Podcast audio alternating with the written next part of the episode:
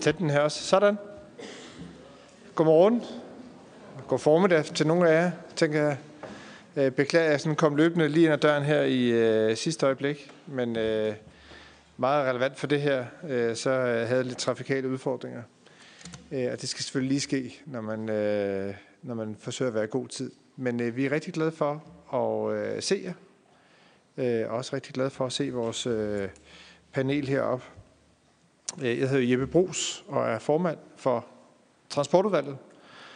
Øh, nyvalgt fra Københavns omegn. Og øh, man har siddet i Folketinget tidligere, øh, og gik faktisk meget bevidst efter, øh, og se om ikke jeg kunne få fingrene i det, og sidde i transportudvalget. Det er sådan, i seneste periode var der ikke en eneste politiker fra nogle partier, valgt i Københavns omegn, der sad i Folketingets transportudvalg. Og når man ved, hvor vigtigt det er, så øh, var det faktisk mit eneste valgløfte i valgkampen. Det var at se, om jeg kunne komme i transportudvalget. Og det kan måske lyde sådan lidt, at det burde vel være muligt, hvis man blev valgt. Men faktisk var det det udvalg, som uden sammenligning i øvrigt, er allersværest at komme i som folketingsmedlem. Jeg tror, ud af de, dem, der, dem, der var tilbage i gruppen, efter vi havde sat ministerhold i den socialdemokratiske gruppe, så var der øh, kun en håndfuld, der ikke havde søgt om at komme i transportudvalget. Og den anekdote fortalte jeg så til nogle af mine venstrekollegaer. De kunne så fortælle, at det, det, det kunne det godt slå i Venstres folketingsgruppe, fordi der var det stort set alle. Så det siger lidt om, om transportudvalget og prestigen ved at være der, og at det så lykkedes ikke bare at komme i, men også at være formand for udvalget, er selvfølgelig rigtig dejligt.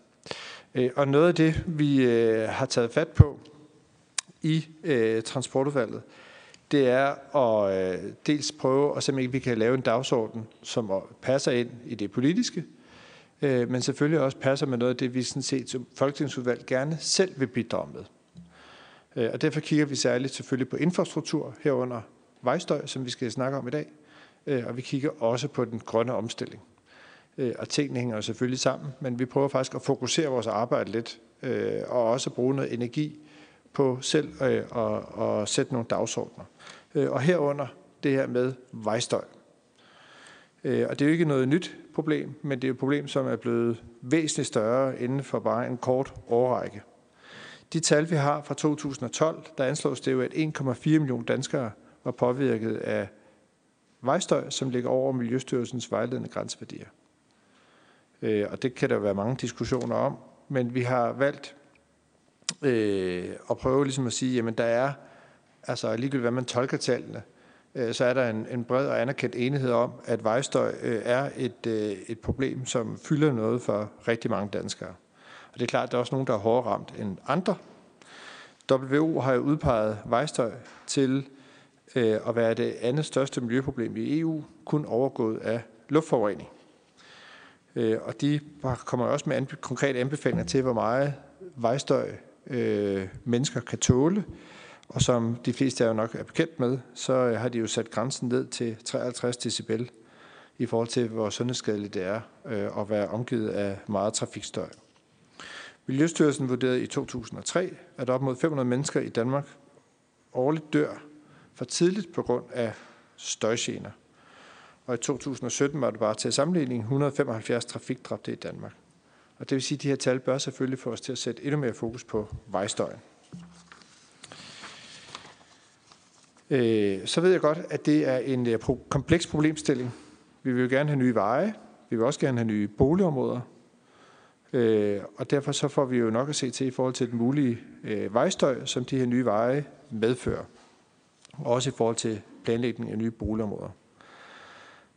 Og som jeg sagde indledningsvis, så er jeg valgt i Gladsaxe, som er en af de kommuner, der er allerhårdest ramt i forhold til den her udfordring.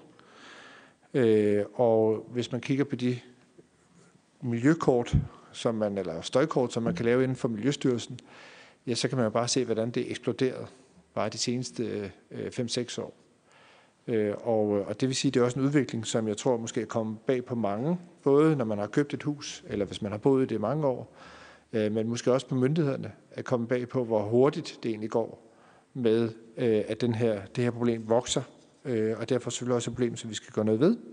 Og det er blandt andet derfor, vi har indkaldt til det her øh, møde, den her eksperthøring i dag. Det er jo for at blive klogere. Øh, vi har valgt ikke, vi har valgt at prøve at fokusere Og det vil sige, at vi går ikke så meget ind i hele det her sundhedsskadelige spørgsmål i dag. Øh, man kigger mere på sådan de helt konkrete løsninger i forhold til at løse vejstøj, øh, og også har vi bedt øh, oplægsholderne om at forholde sig til to konkrete infrastrukturprojekter, hvor der er særlige udfordringer med vejstøj fra statsveje, nemlig Motorring tre øh, og Silkeborg Motorvejen. Hvad kan man gøre for at reducere vejstøjen effektivt? Hvad vil det koste? Er der nogle virkemidler, som ikke er i brug, og som kan bruges anderledes? Og det glæder vi os rigtig meget til at blive klogere på. Og som sagt, så har vi forsøgt at gøre det meget konkret. Og det er sådan set også, fordi vi kender godt tallene, vi ved, kender godt udfordringerne. Og derfor vil vi også gerne prøve at se, om ikke vi kan komme lidt ind i løsningsmode til at sige, hvad, hvad virker, og hvad virker bedre end noget andet. Og det er sådan set også ideen med det her. Op til den her eksperthøring i dag, der har vi i Transportudvalget også været besøg i Vejdirektoratet, for at få en status på, hvordan det ser ud. Et rigtig godt møde, og der er også nogen til stede i dag. Og vi har planlagt flere aktiviteter, også for at blive klogere på det her. Men nu skal vi simpelthen bare i gang med dagens program, og derfor så vil jeg byde særlig velkommen til vores oplægsholdere. Hans Benson fra Force Technology, Allan Jensen fra Rambøll, og Ole Kvejborg fra Kovi. Og så har er transportministeren jo sådan set også i programmet. Han er forhindret af noget foretræde i regeringens koordinationsudvalg. Og derfor så kommer han lidt senere. Han kommer i pausen og vil så være på senere i programmet. Så vi flytter lidt rundt på det. Men vi er så glade for, at både I vil prioritere at komme, og vi er rigtig glade for også, at alle jer, der er kommet, og som jo formentlig på en eller anden måde har aktie i det her, også har lyst til at komme. Og så særligt tak også til de folketingsmedlemmer og kollegaer fra Transportudvalget, øh, som, som også er her. Ja, så bare lidt praktisk, inden jeg giver ordet videre til, til, øh, til vores oplægsholdere, så øh, streames den her høring live på Folketingets hjemmeside, og den vises også på Folketingets tv-kanal. Øh, så også velkommen til de seere, der måtte være udefra, øh, som får en mulighed for at følge med.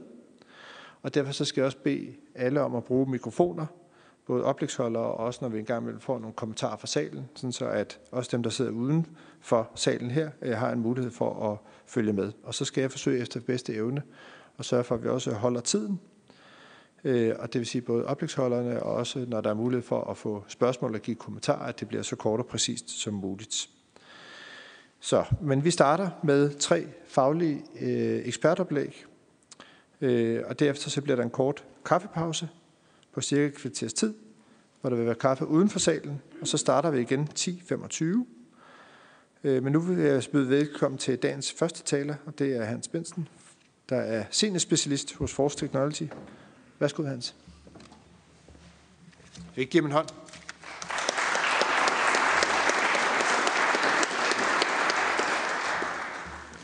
Godmorgen. Tak for invitationen, og tak for introduktionen. Nu har jeg klappet af mig, så behøver jeg ikke at performe ekstremt godt, for nu har jeg fået min klapsalve. Tak. Mit navn er Hans Benson, seniorspecialist hos Force Technology, arbejder i akustik, støj- og vibrationsafdelingen.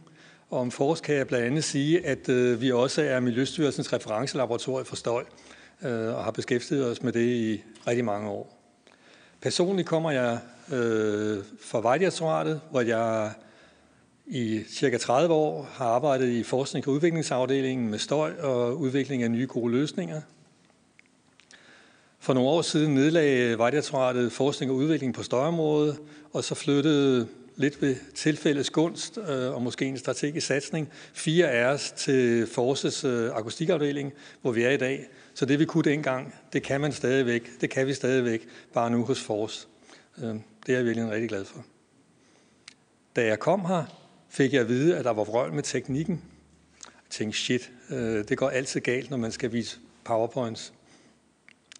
Men øh, så tænkte jeg, åh, jeg var til min søns øh, bachelorforedrag, eller forsvar på D T U i torsdags. De brugte tyve minutter på at få det til at virke, og de fik tolv. Så det går nok. Så jeg vil stille og roligt gå i gang.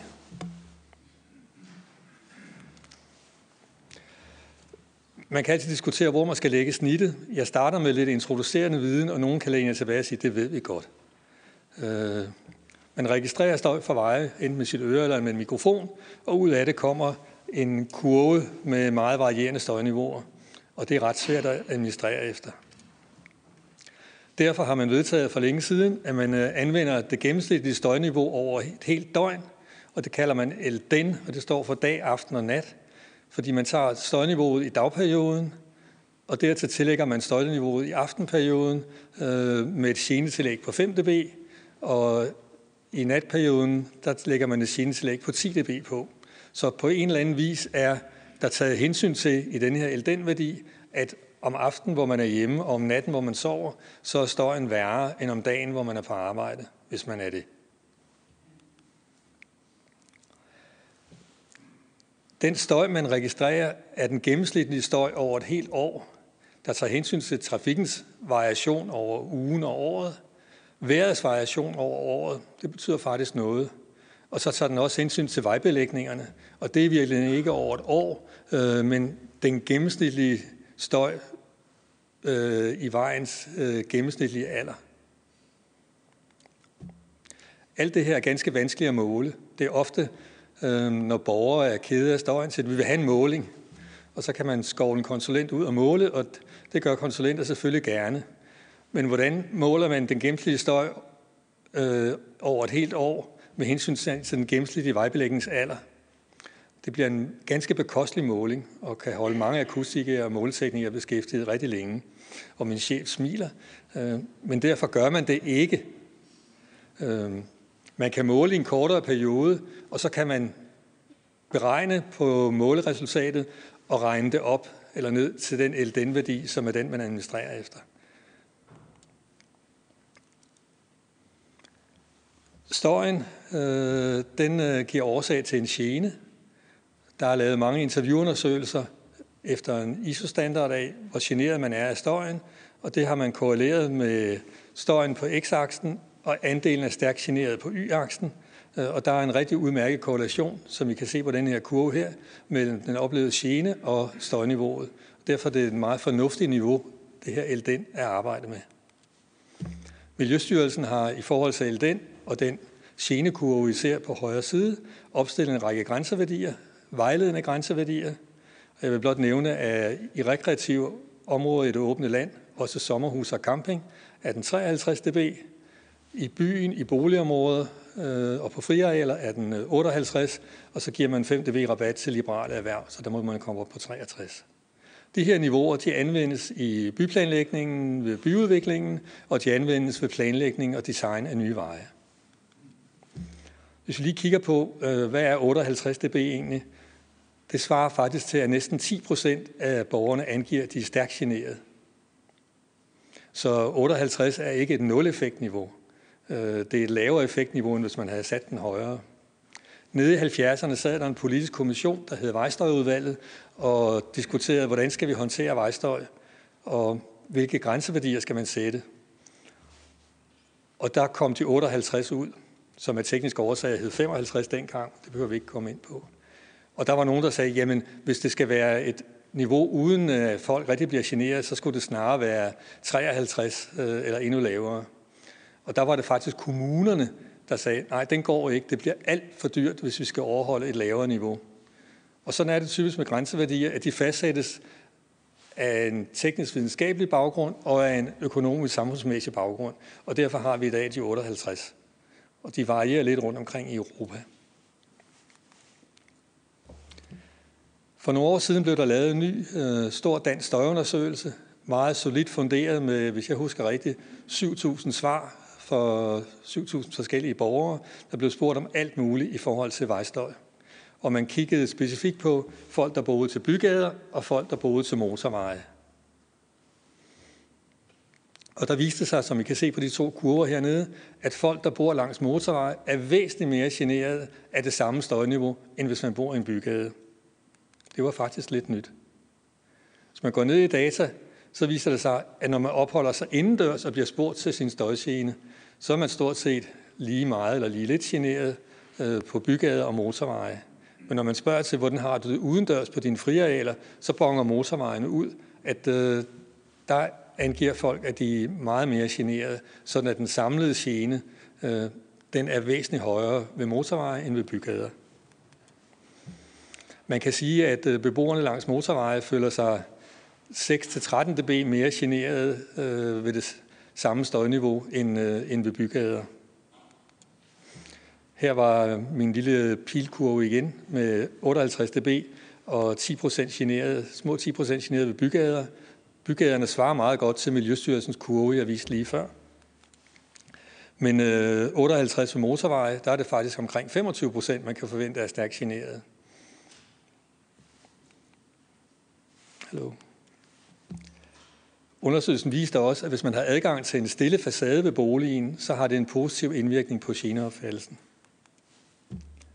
På baggrund af det her kunne man jo foreslå at overveje en ny grænseværdi, vejledende grænseværdi for motorvejsstøj, snarere på tooghalvtreds end på de otteoghalvtreds, for at tage hensyn til denne her større geneopfattelse ved motorvejene. Det er selvfølgelig til en politisk diskussion, men jeg vil gerne bringe det på, til torvs, det her synspunkt. Støjen har nogle effekter, og dem vil jeg meget kort gennemgå. Det generer mennesker, det stresser og påvirker indlæring. Man bruger sin bolig og sine friarealer anderledes, og det kan give reduceret søvnkvalitet, og det er især natstøjen, der har betydning for det. Det har en økonomisk implikation, og Ole Kvejborg fra Kovi vil senere øh, fortælle meget mere om det. Men det betyder, at boligpriserne de bliver reduceret, og det betyder også, at man får reduceret boligskatter, da der er mindre at taksere den efter, selvom det er svært. Det påvirker helbredet, og en af verdens største eksperter inden for det, Mette Sørensen, sidder hernede, så hvis der kommer spørgsmål til det, så skal jeg sikker på, at hun kan svare. Og som formanden nævnte, så har W H O lige udgivet en ny rapport, der siger, at over treoghalvtreds decibel L D E N, der begynder støjen at få helbredsmæssige effekter på mennesker. Det ligner meget mine tooghalvtreds fra før. Det skal dog siges, at W H O siger, at de treoghalvtreds svarer til ti procent stærkt generede. Det ligner mere de otteoghalvtreds. Sundhedspåvirkningerne de giver nogle sundhedsudgifter, og det giver tabt arbejde. Så alt i alt giver det udgifter til støjreduktion på den ene eller anden måde, hvis man vil det. Den danske støjkortlægning viser, ligesom formanden sagde, at øh, godt syv hundrede tusind boliger er belastet med otteoghalvtreds decibel. Godt hundrede tusind ligger langs statsvejene, og seks hundrede tusind langs kommunevejene. Så det er faktisk rigtig meget et kommunalt problem, selvom der til indkaldelsen i dag er, er fokuseret meget på statsvejene. Vi beregner støjen med en rigtig god beregningsmodel, der hedder Nord to tusind, øh, som er udviklet i nordisk regi, og som nok anerkendes som den eller en af de, jeg tror, den bedste verden, beregningsmodel i verden. Den bruger vi her. Den er opbygget med en emissionsdatabase, det vil sige støjniveauer for personbiler og lastbiler, målt på en rigtig masse køretøjer ved forskellige hastigheder og ved forskellige vejbelægninger. Så på den måde er beregningsmodellen baseret på målinger, og det synes jeg er en lidt vigtig pointe. Så udbredes støjen jo fra dæk og motor til der, hvor folk bor, og der er en stor udbredelsesmodel i det, og den er baseret på akustisk teori og verificeret ved målinger i en vis grad. Og så kan man beregne støjen ved boliger og ved friarealer. Mit synspunkt vil være, og det deles af alle fagkolleger, tror jeg, at det er en rigtig god model, og den regner rigtig præcis. Når man beregner støj, skal man jo gøre nogle forudsætninger. En af de vigtige er, hvor mange biler kører der på den vej, man beregner på. Man gør det jo typisk i forbindelse med planlægning af nye veje og ved udvidelse af eksisterende veje. Og der kan man vælge en kort prognosehorisont eller dagens trafik. Man kan vælge en prognosehorisont på, lad os sige, tredive til fyrre år. Det vil typisk være en, en højere trafikmængde, og dermed mere støj, der kommer ud af det, end hvis man beregner støjen, som man tror, den vil være, når vejen åbner. Men man kan også sige, at vi beregner ud fra vejens trafikale kapacitet, fordi det er det, der værst kan ske ved vejen, og så indbygger man måske i starten noget sikkerhed. Og det kunne være at fremtidssikre veje støjmæssigt i planlægningen. Det var også et synspunkt. Så lidt om, øh, om støjkilderne. Hastigheden er på x-aksen, støjniveauet på y-aksen, her for personbiler. Støjen stiger, når hastigheden stiger. over femogtredive kilometer i timen for personbiler er dækstøj den alt dominerende støjkilde. Det vil sige, at øh, hvis man introducerer elbiler i fuld omfang, som man må tage udgangspunkt i, ingen motorstøj har, så vil det for støjen kun have betydning på bygader, hvor man kører under fyrre kilometer i timen. Så det med elbiler, det fjerner støjproblemet, er desværre ikke rigtigt. Der er mål på det, og man kan også bare deducere sig til det ud fra denne her kurve. For lastbiler er billedet sådan her. Støjen stiger med hastigheden, og under tres kilometer i timen er motorstøj dominerende. Det vil sige, at elektriske busser og lastbiler vil have et støjdæmpende potentiale på, på tre til seks decibel på bygader. Og det er da en meget god historie, og elbusserne er på vej. Dækstøjen er også betydningsfuld øh, på motorveje, men motorstøjen, som er den øh, røde kurve, har også en vis indflydelse på den samlede støj øh, på de høje hastigheder. Og derfor vil min vurdering være, at der, hvis alle lastbiler og busser bliver elektriske på motorveje, så vil der være et potentiale for en to decibel mindre støj øh, for den gruppe køretøjer. Men det er nok ikke lige over, og det vil jo være klimaplanen, der skal udstikke retningslinjerne for, hvordan vil det gå med den, kolde, den tunge trafik, og hvilke brændstoffer skal den køre på. Og det er ikke givet i, at det bliver elektricitet. Og det vil tiden vise.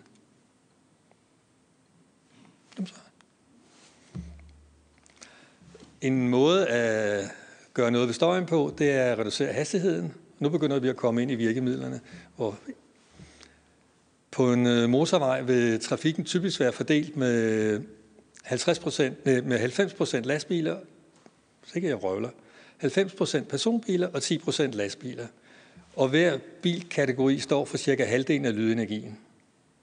Så hvis man kigger på tabellen her, hvis man reducerer farten med ti kilometer i timen i intervallet fra halvfems til et hundrede og tredive, så sparer man en lille dB per øh, ti decibel, ti kilometer i timen hastighedsreduktion. Hvis man går ned under halvfems, sparer man en komma tre til en komma fire decibel. Og hvorfor det er mere? Det skyldes, at nu begynder lastbilerne også at skulle køre langsommere, og også at bidrage til festen. Et lille eksempel ved E fire ved Husqvarna i Sverige, som kanter sig tæt forbi et boligområde.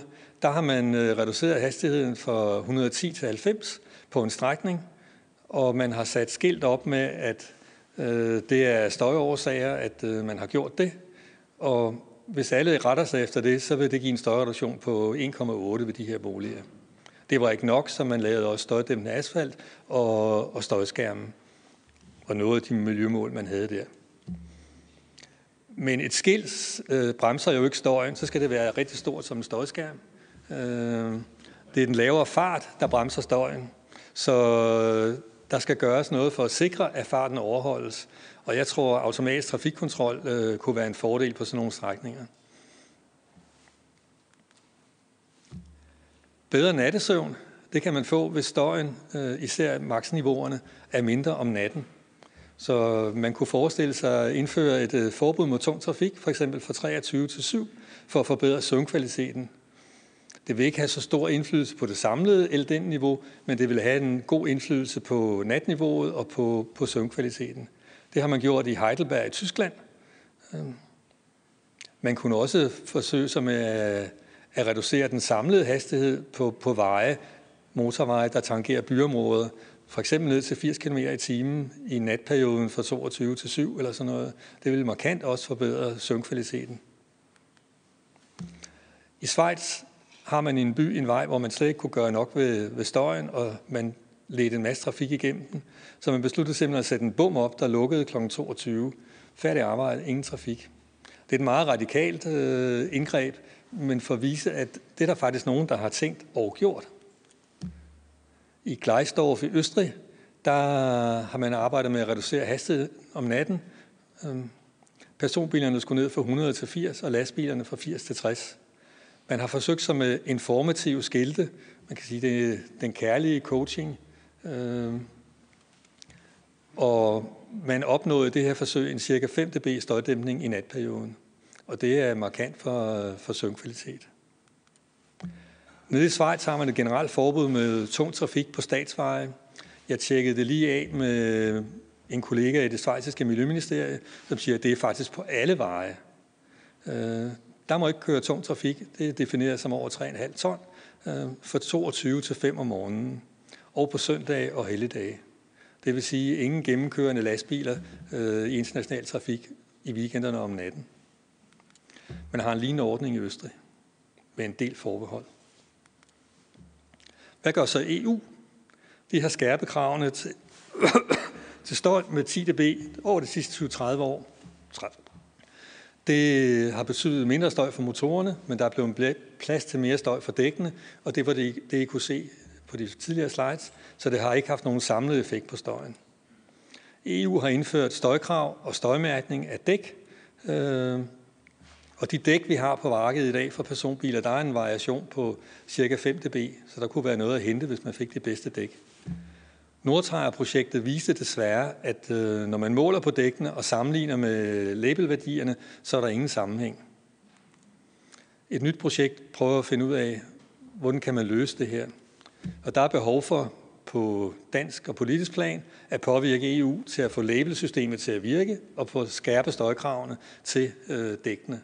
Det vil der virkelig være effekt i ude på vejene. Nordtager vurderede, at det samlede potentiale vil være en generel reduktion på to decibel. Det er bestemt værd at tage med.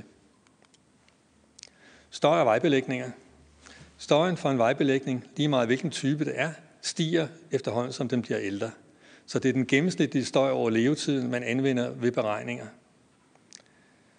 Et typisk dansk støjreducerende slidlag vil dæmpe støjen to komma fire decibel, men der findes nogle drænasfalttyper, der kan dæmpe støjen over levetiden fire til fire komma fem decibel. De har højere anlægsudgifter, de har kortere levetid, så det kræver ekstra bevilling af bruser nogen. De ligger på halvfems procent af de hollandske motorveje. De har en trafiksikkerhedsmæssig fordel, fordi de giver mindre opsprøjt af vejvand. De er mere komplicerede af vintervedligeholdet.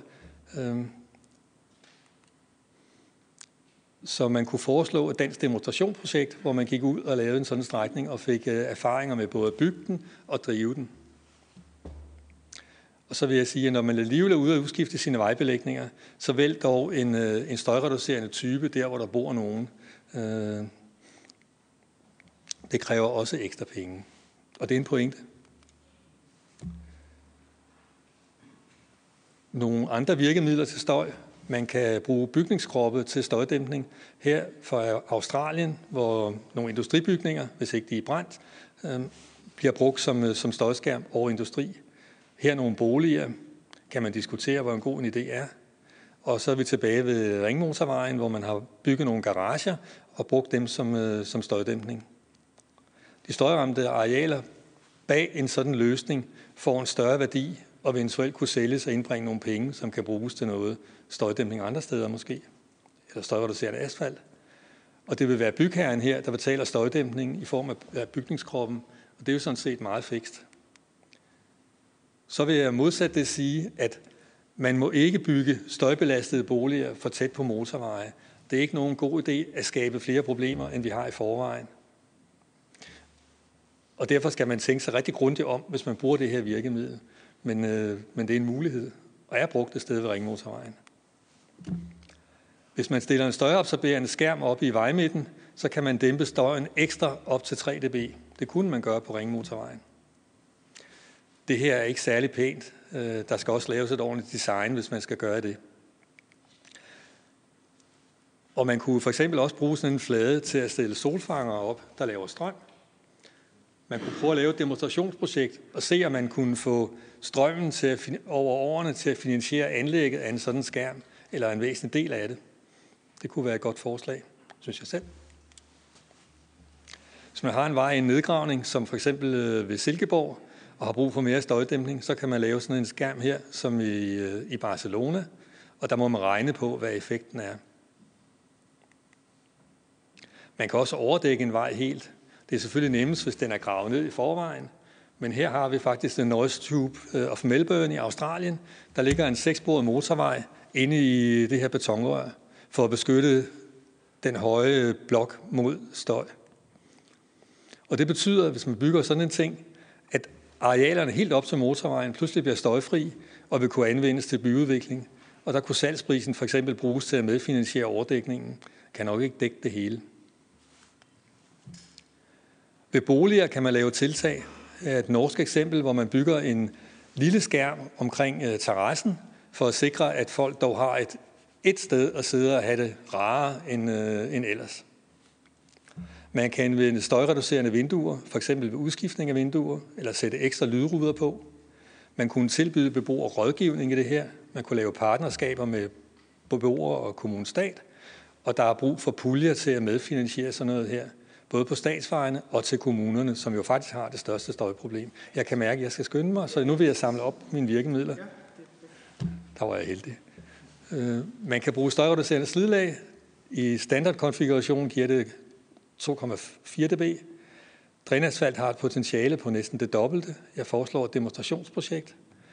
God idé at anvende støjreducerende slidlag, når man alligevel er ude og vedligeholde sine veje, og der bor nogen i nærheden.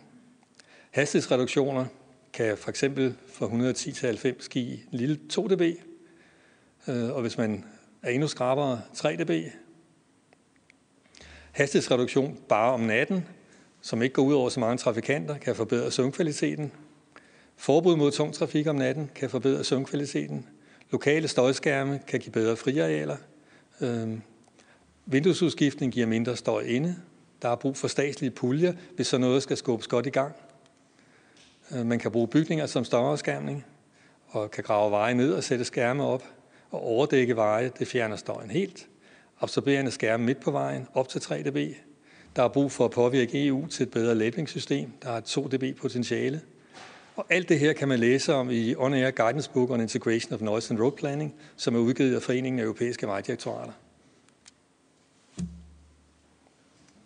Meget fornemt. Tak skal du have.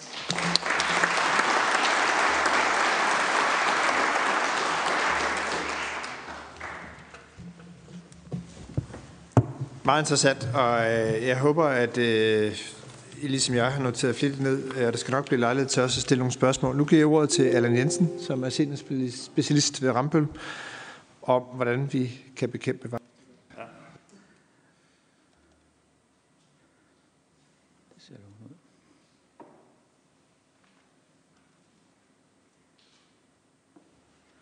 Tak for det. Ja, egentlig kan man sige, at det har Hans jo sådan set lige svaret på. Hvordan kan vejstøj bekæmpes?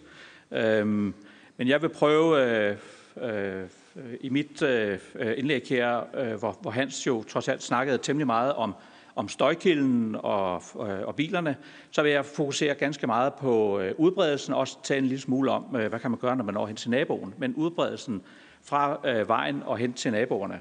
Og inden da så lige øh, sådan lidt, øh, nu har jeg lige mærke til, at jeg sad lige og kigger på sådan de tre indeksholdere, det er sådan alle, alle tre er sådan nogle senior, det ene eller det andet. Øh, og man ligesom ser, at jeg tænker, åh gud, kan vi nu levere noget nyskabende her øh, ved den her lejlighed? Øh, men det kan i hvert fald øh, så, som betyder, at man jo har lidt historik med. Da jeg begyndte at arbejde med de her ting for tredive år siden, og var med til at sætte nogle støjskærme op, der blev finansieret af intet mindre end nogle beskæftigelsesmidler, øh, der undrede vi os egentlig, der, der, der måtte allerede på det tidspunkt, øh, måtte man ligesom undre sig over, at det er egentlig ufatteligt så meget, sådan en bil, den støjer. Altså når man lige tænker over det, hvis man går ud og stiller sig ud tæt på motorvejen, og så prøver lige at lytte til det en gang og sige, hvordan kan det være, at en bil egentlig støjer så meget? Og det er, sådan, det er så en ting. Så sige, det er egentlig ret, klar, ret godt klaret, hvis formålet er at støje mest muligt. Hvorfor er støjen overhovedet ikke reduceret i de tredive år, der er gået? Den er over, der er intet sket. Den, på den del af det, og vi kan godt tillade os at brokke os lidt over det i Danmark, for vi har ikke nogen bilindustri. For det er jo dem, man ligesom må pege på. Hvorfor er det problem ikke løst for længe siden?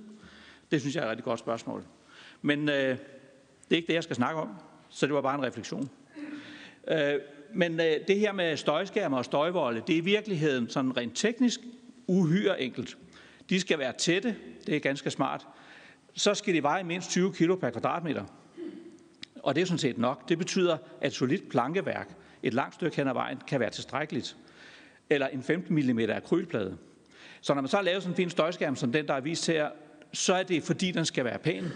Det er ikke nødvendigt. Det er ikke sådan, at fordi den er, er mursten, at så dæmper den bedre, end hvis den havde været lavet af træ eller en, øh, øh, en akrylplade, eller glas for den sags skyld. Så den øh, gennemsigtige akrylplade, der også er i den her støjskærm, den virker lige så godt, som, øh, øh, som murstenen der gør. Så grundlæggende er det altså, og det, har, det handler simpelthen om, at der ryger jo en masse støj udenom støjskærmen, op over den eller udenom. Og det bliver meget hurtigt det, der er afgørende for, hvor effektiv støjskærmen er, og ikke så meget af det, der går igennem. Det er selvfølgelig klart, at der, det, der går igennem, må ikke betyde noget. Øhm, og det, øh, som bare lige sådan lidt øh, til baggrund, hvorfor det, hvorfor det der med støjskærmene og deres højde og sådan noget, hvordan det egentlig hænger sammen. Og det har noget at gøre med, at den måde øh, støj udbreder sig på fra, fra, fra vejen og hen til en nabo, det er så i sådan nogle krumme lydbaner. Øh, øh, og det er ikke sådan, at de så, så er det heldigt at bo lige i midten, fordi så kryver det ind over. Det er ikke sådan, det er, fordi der går lydbaner ud i alle retninger. Men de er krumme. I hvert fald i, den, i den diverse situationer, hvor støjen udbredes mest effektivt. Så det gælder jo om at, at, at få sat en støjskærm et sted, hvor den så bryder flest mulige af de krumme lydbaner. Og derfor øh, som udgangspunkt øh, at få den hen øh, tæt på støjkilden, så kan man fange flest mulige af dem. Så hvis den støjskærm med den højde, der viser til, at den så i stedet for bliver placeret sådan midtvejs, så virker den ikke nær så godt. Og det er på grund af de krumme lydbaner. Så derfor skal den i den her situation, de to skærme her, de kunne så i princippet have samme virkning, men den ene skal altså være væsentligt højere end den anden, fordi den står uheldigt. Så derfor, en helt grundlæggende ting om støjskærm, det er at komme så tæt på støjkilden som muligt, øhm, øh, hvad hedder det, øh, som muligt, og så selvfølgelig, jo højere den er, jo flere lydbaner vil den få fat i, så det betyder naturligvis også noget. Det her betyder også noget for, hvor høje volde skal være. Hvis man laver en støjvold i stedet for en støjskærm, så har man det problem, at en støjvold den fylder ganske meget i landskabet. Så inden man ligesom når op til toppen af den, hvor den sådan virkelig kan, kan få fat i noget af, øh, af støjen, så er den rykket længere tilbage fra vejen, end, end en tilsvarende støjskærm vil være. Så derfor skal støjvold være højere end støjskærme, alt andet lige i hvert fald, for at have samme effekt. En anden ting, der også har stor betydning for Øh, Øh, hvilken effekt støjskærmen har ud over det med højden, det er også, hvilken udstrækning de har. Øh, øh, det vi ser her, det er sådan et, et område, et, et parcelhusområde, hvor der er, ja, der er faktisk flere veje, men der ligger ligesom en vej der nordfor, hvor man, hvis vi forestiller os, at man har sat en støjskærm op, den blå linje, så har den en eller anden dæmpende effekt. Og, der betyder, og, der, og støjskærm har så en udstrækning. Hvis man kigger altså ud, til, ud mod højre, hvis vi zoomer lidt ind på det, så kan man se, at den, der har man så valgt at sige, at den går så langt, så, så langt forbi boligområdet. Det, der så er afgørende for, øh, øh, eller en, en vigtig parameter for, hvor effektiv skærmen er, det er så egentlig, når man så står ved et hus, og der må tage det nærmeste hus med den øverste pil der, og kigger ud på støjskærmen, så betyder det noget, hvor langt rækker den ud til siden. Fordi der kommer jo støj. Det kan godt være, at man har fået dæmpet den støj, der kommer lige foran, men der kommer jo også støj fra siden, og derfor skal støjskærmen have en udstrækning ud og fange den også. Og, og der kan man sige, at det fungerer ganske godt for den nærmeste bolig med den øverste pil, men ham, der bor længere væk, der rækker den ikke lige så langt ud til siden, der rækker den kun derhen. Så der er en masse vej herover, der kan smide støj uhindret øh, frem til boligen. Så derfor virker skærmen ikke nær, nær så effektivt ved den bolig, der ligger længere tilbage. Han har måske heller ikke det samme behov, han har jo i udgangspunktet mindre støj, men alligevel. Så derfor kan man jo have så være nødt til at spekulere i, hvor langt ud til siden skal sådan en støjskærm være, og jo længere den skal være, jo dyrere er den. Og det er jo nogle af de overvejelser, man, man er nødt til at gøre sig. Man kunne også gøre noget andet. Man kunne vinkle den på den her måde. Det er selvfølgelig også en mulighed, men det kræver også flere meter støjskærm. Hvis vi ser lidt på, hvordan støjskærm de bliver brugt øh, langs de større veje i Danmark, så er vi øh, efterhånden nået dertil, at den typiske løsning af støjskærm, der er fire til seks meter høje, og så er jo placeret i vejsiden, som vi kender dem godt. Øh, så for eksempel nærbilledet her, der er taget på Køge Bugt Motorvejen. Og øh, øh, som sådan nogle tommefingerregel, hvor, hvor, hvor meget dæmper de så støjen, sådan nogle støjskærme, der kan man som tommefingerregel sige, at de første fire meter, der får man to decibel per meter. Det vil sige, en fire meter høj støjskærm dæmper otte decibel. Og hvis man så lægger en ekstra meter på, så får man en decibel mere per meter. Så hvis man nu siger, at man lavede en seks meter høj støjskærm, så får man altså først otte decibel, og så får man to ekstra. Og så en vigtig sætning nedunder. Det er så i de boliger, der ligger som skal vi sige lige bag ved støjskærmen. Jo længere man kommer væk, jo længere man kommer bagud, øh, jo mindre effekt får man af støjskærmen alt andet lige. Blandt andet på grund af det der fænomen med den støj, der kommer fra siderne, som jeg talte om før. Øhm. Men Øh, ja, og det er sådan set, øh, for, jo, der, er lige, der var lige en sætning til, aller, til sidst, eller et ord til sidst, der står lydabsorberende. Og det er det, som man godt kan se på billedet her. Man kan se, at øh, der er de der lægter, og de er egentlig bare til pynt, og for ligesom at gøre det lidt mindre attraktivt at male graffiti på. Men så inde bagved, der sidder nogle stålplader, der er perforeret, og inde bagved igen der, der sidder der faktisk nogle mineraluld. Og pointen, den er, at lyd, der rammer støjskærmen, bliver, går død inde i den her mineraluld og bliver ikke kastet tilbage. Øh, sådan så, at, at genboen over på den anden side af vejen øh, kunne jo ellers få øh, lidt ekstra støj. Og det er derfor, man laver støjskærmen lydabsorberende. Det er ikke noget, der egentlig betyder noget for dem, der bor skal vi sige, i læ af støjskærmen, bag ved støjskærmen.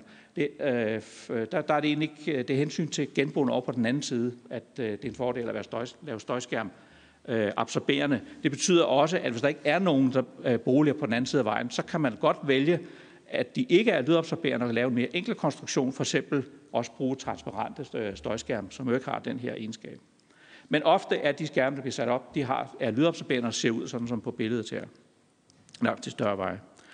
Øhm, hvis vi så skulle kigge lidt på, hvordan kunne vi få noget mere, øh, hvordan kunne vi få noget mere ud af det, øh, øh, øh, når vi bruger støjskærmen. Og en mulighed, helt, helt nærliggende, er jo så, i forlængelse af det, jeg nu har snakket om, det er selvfølgelig at gøre dem højere og længere. Og det, øh, øh, og det er klart, at alt andet lige, så vil man få en øget støjdæmpende virkning. Så hvis man har lidt flere penge til at lægge noget mere højde på, eller lægge noget mere udstrækning på, jamen så får man selvfølgelig en, en øget effekt i de boligområder, man er interesseret i at begrænse støjen i. Øhm, men altså, det har selvfølgelig en, øh, en omkostning og fylder i landskabet. Og så er jeg skrevet, at støjvolde, de kan være gratis. Men jeg har så skrevet det i anførselstegn, men det, jeg mener med gratis, det er jo, hvis man anlægger en ny vej og har noget overskudsjord, så er det selvfølgelig nærliggende at bruge, placere det i nogle strategiske steder, hvor det kan fungere som en støjafskærmning.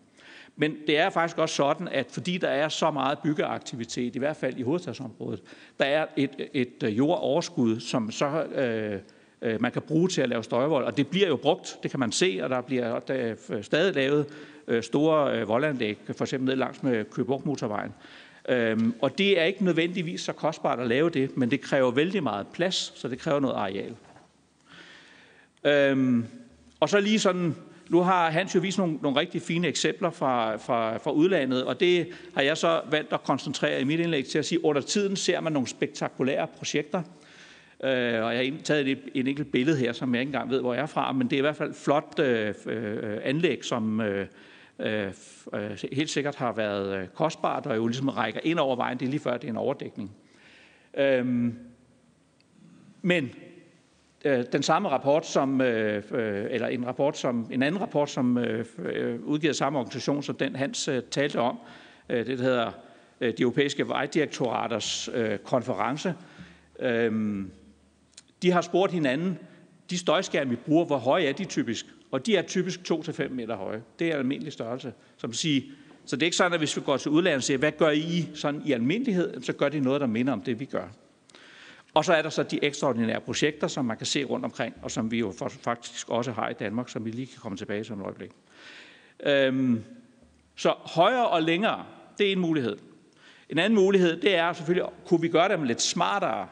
Og nu var det det der med det der lydabsorption, jeg snakkede om før, ikke også? Og det er, nogle gange så kan man sådan læse, at, at, at øh, I skal have sådan en støjskærm, der er lydabsorberende, for den suger støjen til sig. Det gør den, den suger den altså ikke til sig. Den, den, den, den reflekterer ikke det, der bliver smidt hen i hovedet på den, og det er det eneste, den kan. Øhm, så det er måske ikke lige den vej. Men det, man, vi i hvert fald kan sige ud fra det, jeg lige har talt om, det er jo, kunne vi få nogle løsninger, der fra skærmtoppen, skærmen så tæt på vejen, på støjkilden som muligt. Og støjkilden er jo kontakten mellem dækkene og vejbanen, så den er lavt placeret, den her støjkilde. I hvert fald, når vi taler om de større veje, hvor bilerne har en vis hastighed, og motoren ikke betyder så meget. Øhm, og så kunne der måske også være noget med, hvordan øh, øh, toppen af støjskærmen er udformet, fordi der, der sker jo ligesom det, at, at øh, vi ved jo godt, at øh, hvis man har prøvet at gå ind bag ved en støjskærm, ikke, så kan man sige, selvom at jeg nu har vist nogle figurer, hvor lydbanerne bliver brudt, jamen når man står bag ved støjskærmen, er der stadig noget lyd. Og det er fordi, at når lyden rammer skærmtoppen, så, så sker der noget, som vi kalder diffraktion, som gør, at der kommer altså noget lyd ned bag ved støjskærmen også, øh, selvom lige bag støjskærmen, det er der, der er mindst. Så det kunne man også kigge på. Derudover kan man selvfølgelig kigge på sådan det tekniske design og det visuelle udtryk. Altså grundlæggende sådan, øh, Sørge for, at det er billigt og let at bygge og ser pænt ud. Og det har der faktisk været arbejdet rigtig meget med i, øh, igennem årene, og det er selvfølgelig rigtig vigtigt, og det er så ikke, men det er ikke noget, jeg vil tale videre om her, for jeg holder mig til det støjtekniske ved den her lejlighed. Øhm, men det med at komme tættere på støjkilden, en måde, som jo blandt andet er blevet brugt på Motorring tre, er at, øh, er at øh, gøre gør støjskærmen en lille smule skrå, sådan, så den kommer øh, tættere på støjkilden. Øhm, Man kan også forestille sig, at man kan komme tættere på, eller en model, hvor man kunne forestille, at man kunne komme tættere på støjkilden, det er netop det her med, hvis man nu kunne, hvis man nu kunne øh, øh, lave en støjskærm, der står helt hen ved autoværnet, øhm, og simpelthen kombinere autoværnet og støjskærmen, så kunne det være attraktivt. Det er selvfølgelig udfordringen for sådan en støjskærm, det er, at så står den tæt på det nærmeste kørespor, men der er jo altså stadigvæk rigtig, rigtig langt hen til øh, det fjerneste kørespor, Øh, øh, på den anden side af midtrabatten. Øhm, og derfor kan øh, løsninger, hvor man, hvor man har en lav støjskærm meget tæt på vejen, de kan være udfordret på en motorvej, hvor der også er et, ofte vil være et nødspor, som giver noget afstand. Øh, men øh, hvis man kan komme tættere på støjkilden, og her ser vi så en, et billede af den, en, en, en løsning, der er, er dansk udviklet, hvor man kombinerer et autoværn med øh, en lav støjskærm, og så får den tæt på. Det, det, er, det er vel i for sig meget nemt lige at lave sådan en. Det er det så ikke helt, fordi nu er det pludselig blevet til et autoværn, og der er en hel masse sikkerhedskrav til, til, til sådan et produkt.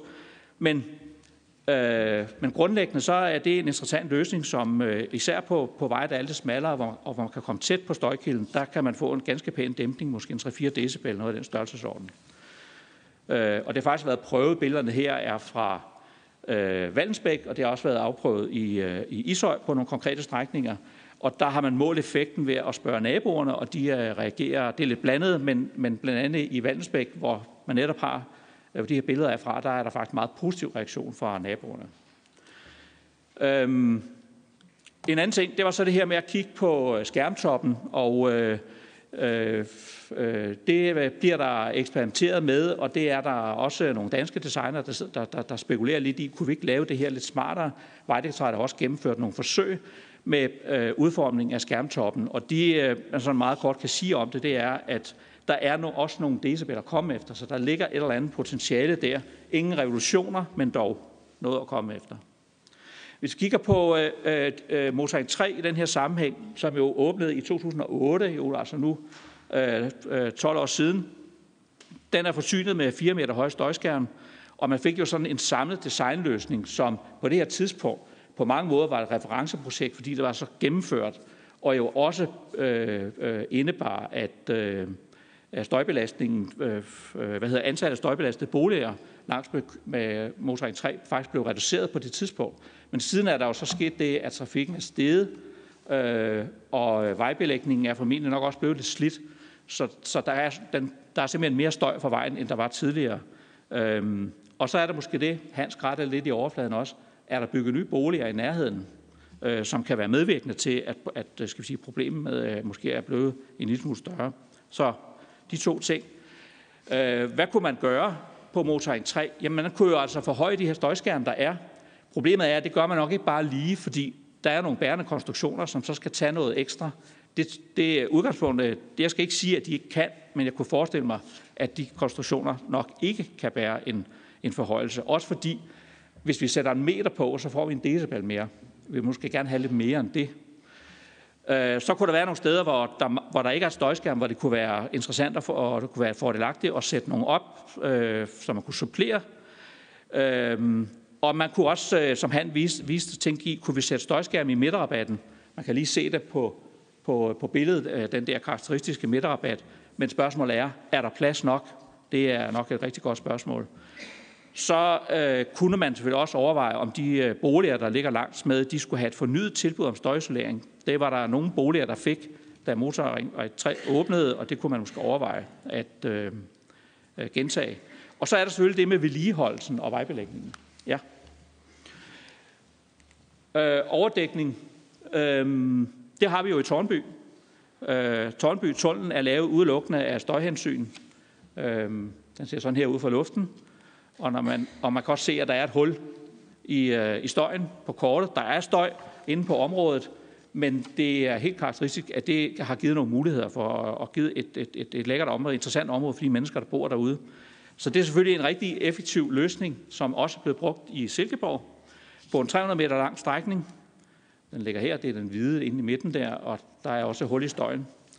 Øhm, og det er selvfølgelig super effektivt. Så hvis man kan finansiere det, så er det selvfølgelig interessant. Øhm, det, som man så derudover kan overveje i forbindelse med Silkeborg Motorvejen, det er selvfølgelig, det man skal være klar over, det er jo, når man har, når man har lavet sådan en linjeføring, så er det jo også ikke kun et vejanlæg på en halvtreds meters bredde eller sådan noget lignende, fyrre eller meget det er.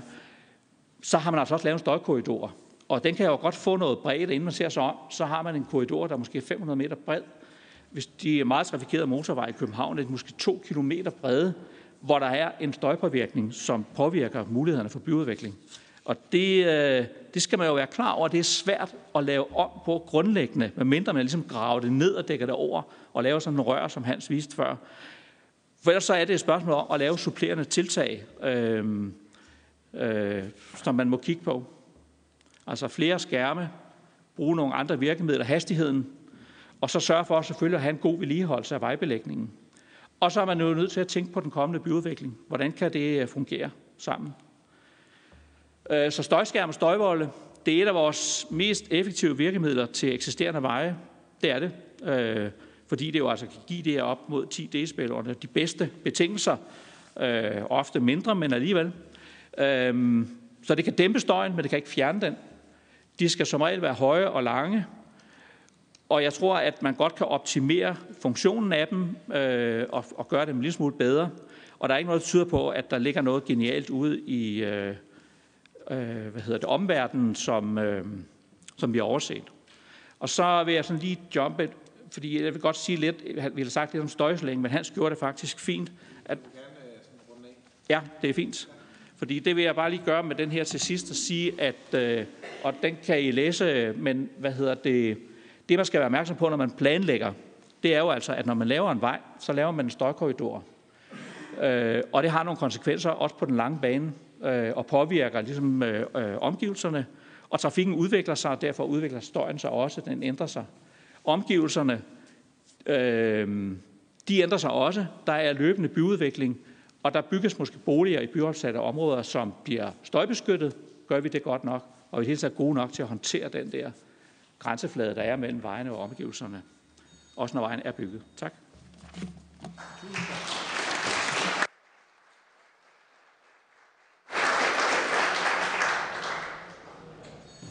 Tak for det, og vi går øh, fluks videre. Til, øh, til dig, Ole. Værsgo.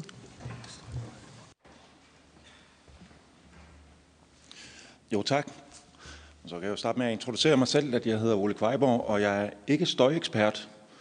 Til gengæld er jeg økonom, og det er en begunstigelse, fordi øh, som økonom, der kan man regne på hvad som helst. Øh, og det er også det, vi gør, når vi, øh, når vi taler om støj.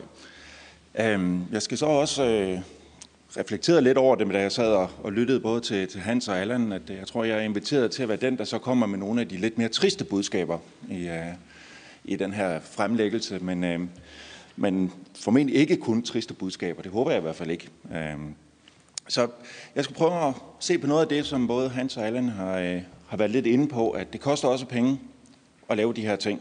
Uh, og er det så pengene værd, det vi laver? Det, man sige, det, er, det er lidt det, jeg som økonom går ind og regner på. Så jeg tager udgangspunkt i, i nogle af de input på de, de initiativer og virkemidler, man kan have, f.eks. med støjskærmene, støjdæmpende asfalt og, og så videre.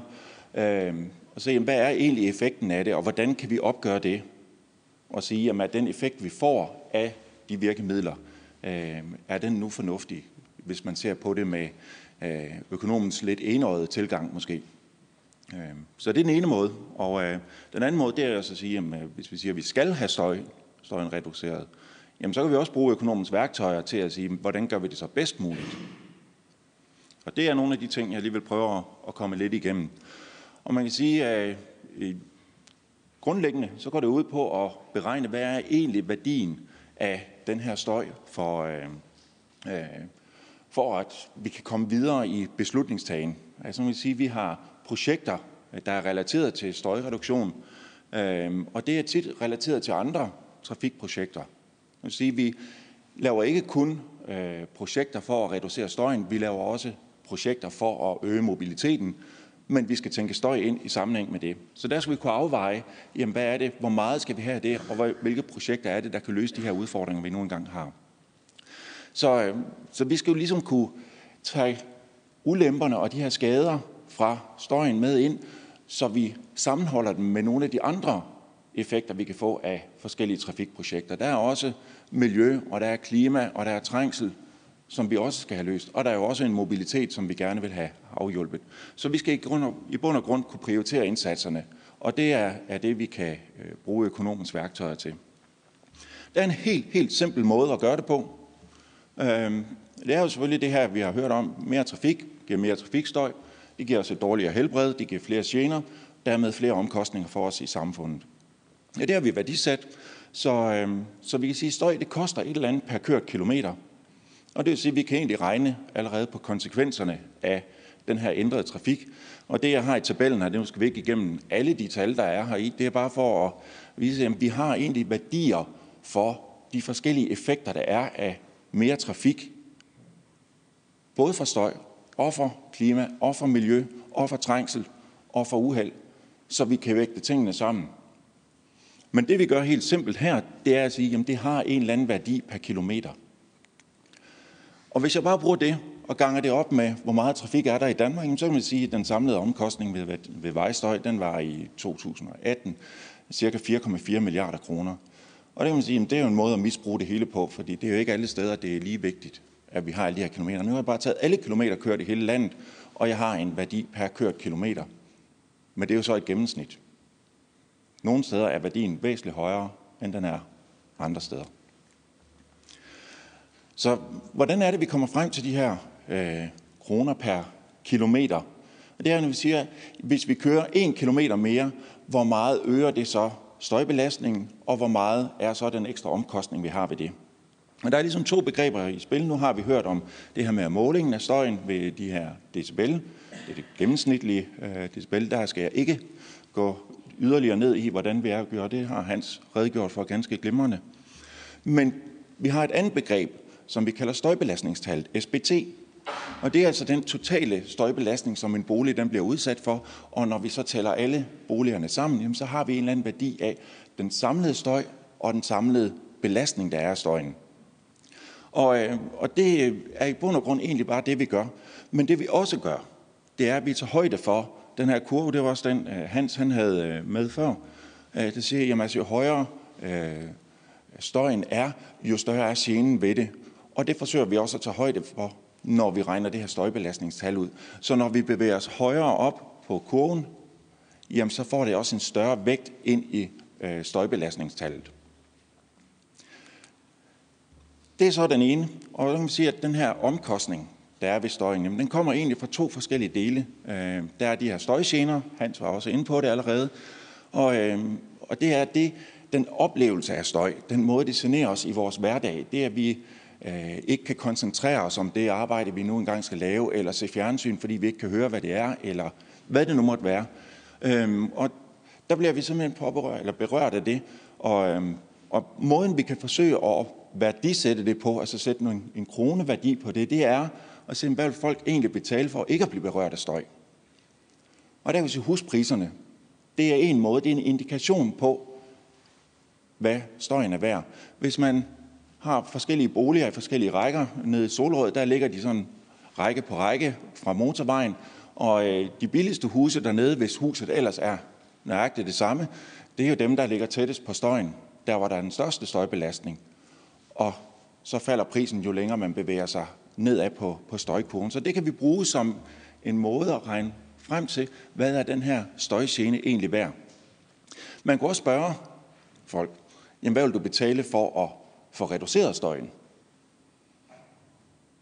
Det er også en måde at gøre det på. Så skal man lave undersøgelserne gode nok, så, man ikke får, så de ikke svarer på alt muligt andet, de er villige til at betale for, eller forsøge at trække et politisk svar ud, fordi nu bor de tilfældigvis selv et sted, hvor, hvor støjen er høj, og så skal det i hvert fald illustreres, at det har en meget høj værdi, så vi også får en, en, en høj værdi, der regner ind i de her øh, samfundsøkonomiske beregninger. Øh. Eller man kunne spørge dem, hvor meget skal du kompenseres for at acceptere støjen? Og så, da jeg sad og tænkte på, jamen det er jo egentlig det, der er sket over ved Skrydstrup. Vi kompenserer de borgere, der bor derovre, der nu bliver belastet. Det er så ikke traf- trafikstøj, eller det kan man måske godt sige, at F femogtredive det er trafikstøj, men det er i hvert fald en, en anden form for støj. Så det er jo ikke, fordi vi ikke er, er bevidste om det, og der kan man jo gå ud og spørge dem, hvor meget er det, de skal kompenseres for at få reduceret støjen. Så der er to måder, man kan nå frem til at, at værdisætte øh, de her støjgener på. Øh, der er også andre supplerende metoder, men, men det er sådan de her to øh, hovedmåder, man, man anvender for at nå frem til det. Så vil vi sige, sundhedsomkostninger, det er det andet. Altså når vi er belastet af støj, jamen, så påvirker det også vores helbred. At vi går hen og bliver syge, vi bliver sygemeldt, vi bliver indlagt, vi dør for tidligt. Øhm, og, øh, og vi har derfor et tab for samfundet. Og den værdi opgør vi også. Så vi finder ud af, hvad er, hvor mange syge dage er det, det her det giver anledning til, hvis vi får en større belastning af støj. Øhm, og det kan vi så regne ud, hvad er tabet for, øh, for arbejdsmarkedet. Vi kan regne ud, hvad er omkostningerne i vores sygehusvæsen og i vores pleje. Øh, område, og det regner vi så ind øh, i det her. Men en væsentlig faktor her, det er selvfølgelig det her med for tidligt dødsfald, fordi vi bliver syge og dårlige af, af støjen. Og der kan man sige, at den her værdi, vi har af et liv, eller et statistisk liv, så det vil sige, det er ikke mit liv eller jeres liv, det er et gennemsnit set over os alle sammen. Øh, og den er, den er ret afgørende for det her. Og, og den blev så øget her for øh, for få år siden, så det betyder alt andet lige, at støj får en større vægt ind i de samfundsøkonomiske beregninger.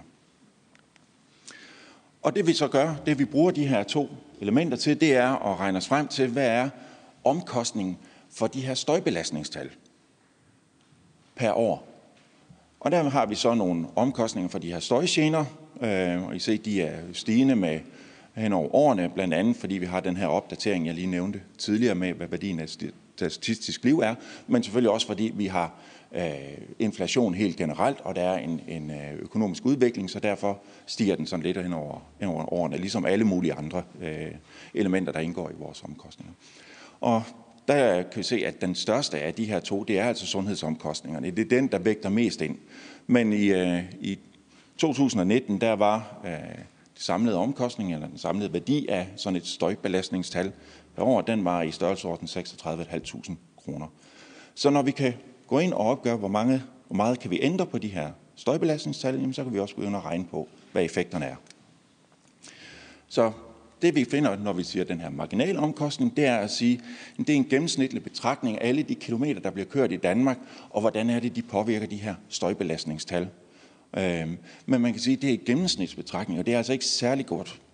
Det er en særlig god måde at, at vurdere helt konkrete projekter på. For det første, så kan det ikke regne noget som helst på, hvis vi sætter støjskærme op. For det reducerer altså ikke trafikken. Og så hvis vi kun bruger de her øh, kroner per kilometer opgørelser, jamen, så får vi altså ikke regnet nogen effekt af en støjskærm ud. Så på den måde er det ikke et særligt godt bud. Det andet er selvfølgelig også, at der er forskel på, hvor trafikken den foregår henne. Der var jeg vokset op, der var der ikke ret mange af os, der blev belastet af støj, fordi der var langt til den nærmeste nabo. Hvorimod, når vi kigger lige herude, så er der tæt til den nærmeste nabo. Så det er ikke en særlig god måde at gøre det på. Men der har vi så de her støjbelastningstal, og vi kan regne på de her projekter, der både ændrer mængden af trafik, der kan vi bruge den her krone per kilometer, øh, selvom jeg også siger, at det ikke er en særlig god måde at gøre det på. Men ellers så er det meget højere, gå ned og se på den anden type af projekter, nemlig de projekter, der ændrer mængden af støj. Altså ændring i de her støjbelastningstal. Og det er den vej, vi, vi som regel går, når vi har adgang til det. Og som Hans også forklarede, så har vi altså rigtig gode værktøjer til at opgøre, hvad er egentlig ændringerne i støj, når vi laver nye projekter, nye veje, eller når vi introducerer forskellige øh, støjbelast, øh, støjdæmpende øh, initiativer. Så altså, når vi anlægger en ny vej, så vil vi selvfølgelig opleve øh, støj. Der er både noget i anlægsfasen, og den kan så ofte være væsentligt højere, fordi det er en anden type aktivitet, der er, så man kan sige, det er jo ikke trafikstøj, men det indgår altså også i opgørelsen af sådan et, et vejprojekt. Men vejen kan også føre til mere trafik, og den kan føre til mere støj. Men samtidig så indfører vi ofte støjskærme, eller vi belægger den med støjdæmpende asfalt, som Hans også var inde på, og så får vi reduceret støjeffekterne. Men typisk, når vi så laver en samfundsøkonomisk beregning eller en konsekvensanalyse af sådan et projekt, så tager vi det hele med under et. Så har vi i projektet sat nogle støjskærme op eller benytter en bestemt type asfalt. Så vi ved egentlig ikke, om det er, øh, om det er pengene værd i og for sig. Så, så det, der egentlig er min pointe her, det er at sige, at så skulle man måske dele op i to skridt. Det ene, det er at regne på projektet som sådan, og sige, det har selvfølgelig nogle støjomkostninger, men vi skal også gå ind og se på, hvad er de her støjdæmpende initiativer, vi kan gøre, og se, hvilke af dem, der har den største effekt, og kan de nu også betale sig.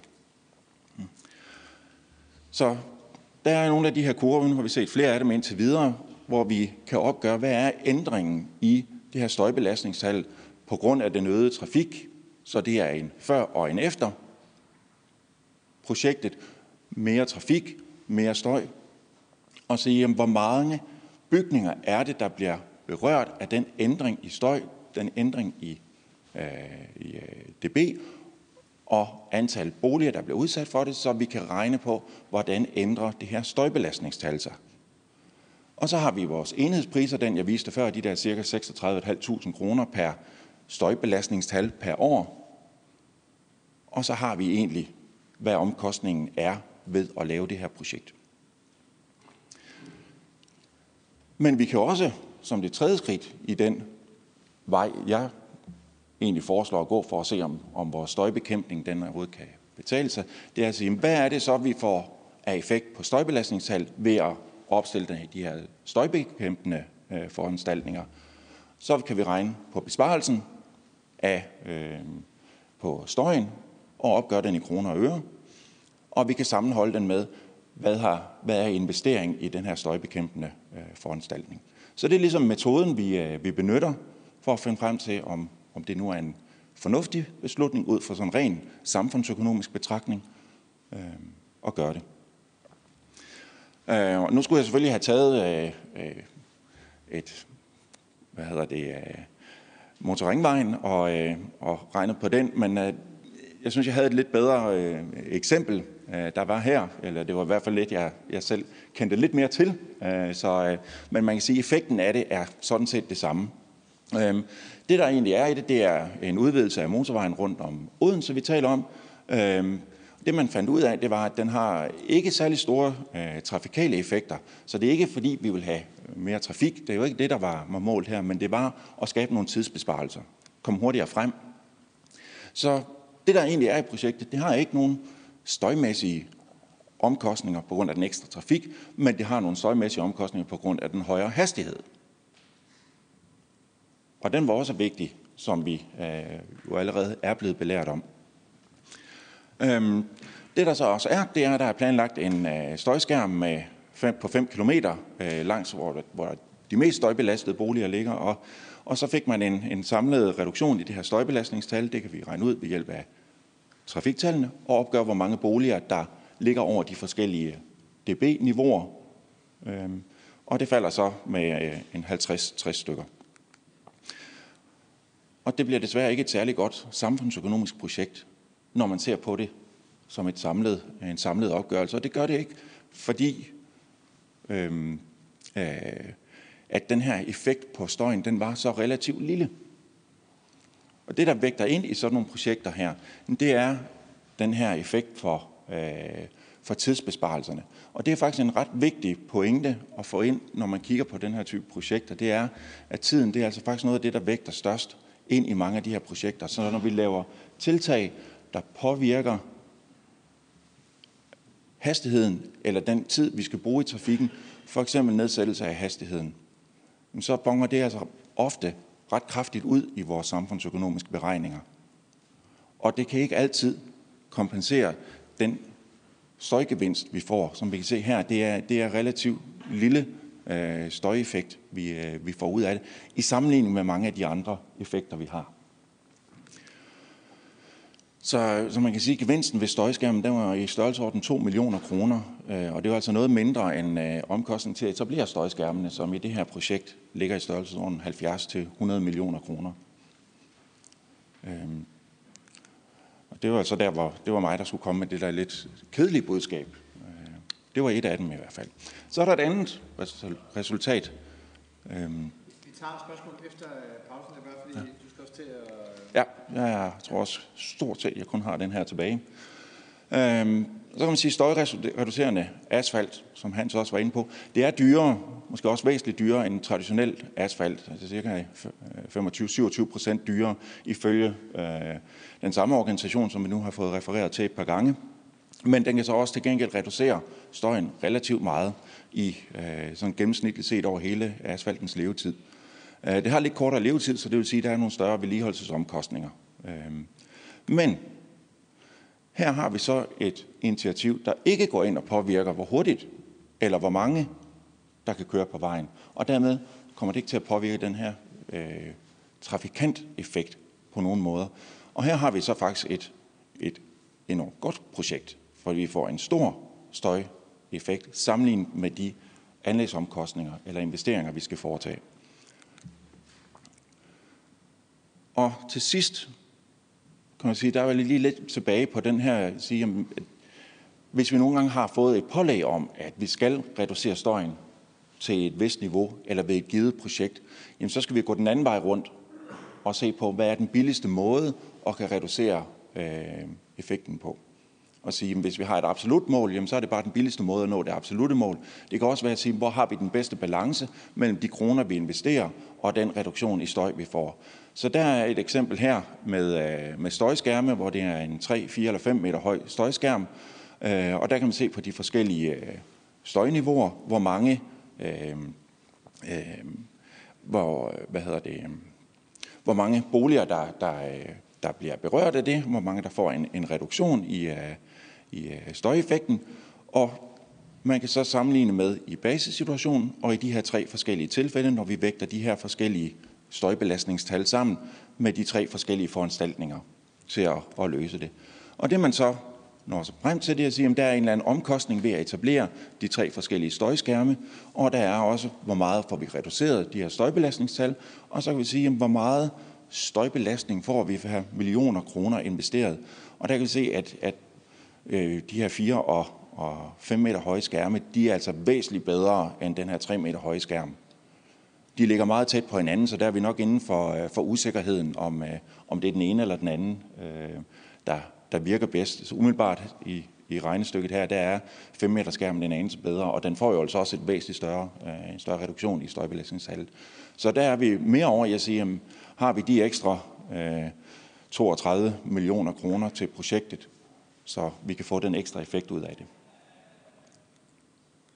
Jeg tror, det var det. Der var lige lidt om internationale erfaringer. Vi ligger, vi ligger lidt lavt, men øh, vi tager til gengæld højde for, at, øh, at når støjbelastningen bliver større, så koster det også mere. Så, så der, på et tidspunkt så går vi ind og overhaler øh, de fleste af de lande, vi sammenligner os med. Dog ikke lige over på den anden side af sundet. De, øh, de arbejder også med et væsentligt højere øh, værdi af et, af et liv, og, og det bonger altså også ud. Men der er lidt forskel på, på de måder, vi opgør det på, og dermed også de effekter, vi får. Ja. Ja. Tusind tak.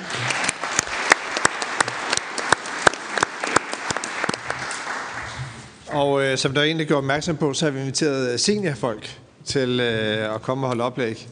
Øh, og det er selvfølgelig fordi, at øh, I jo har øh, en masse viden, som øh, vi jo gerne vil trække på. Øh, og det synes jeg, vi fik øh, rigtig godt demonstreret.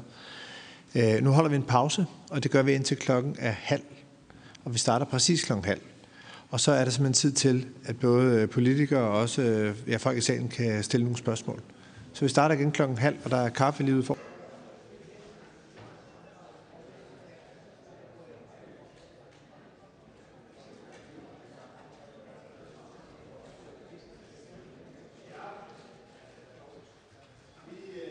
Øh, som I kan se, så har vi fået øh, selskab af transportministeren også.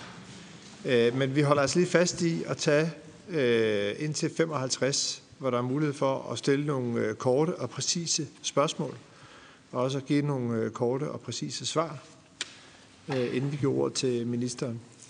Og vi starter herover. Der, der. Ja, har den taget. Jeg skal nok... Der kommer mikrofonen rundt, ja.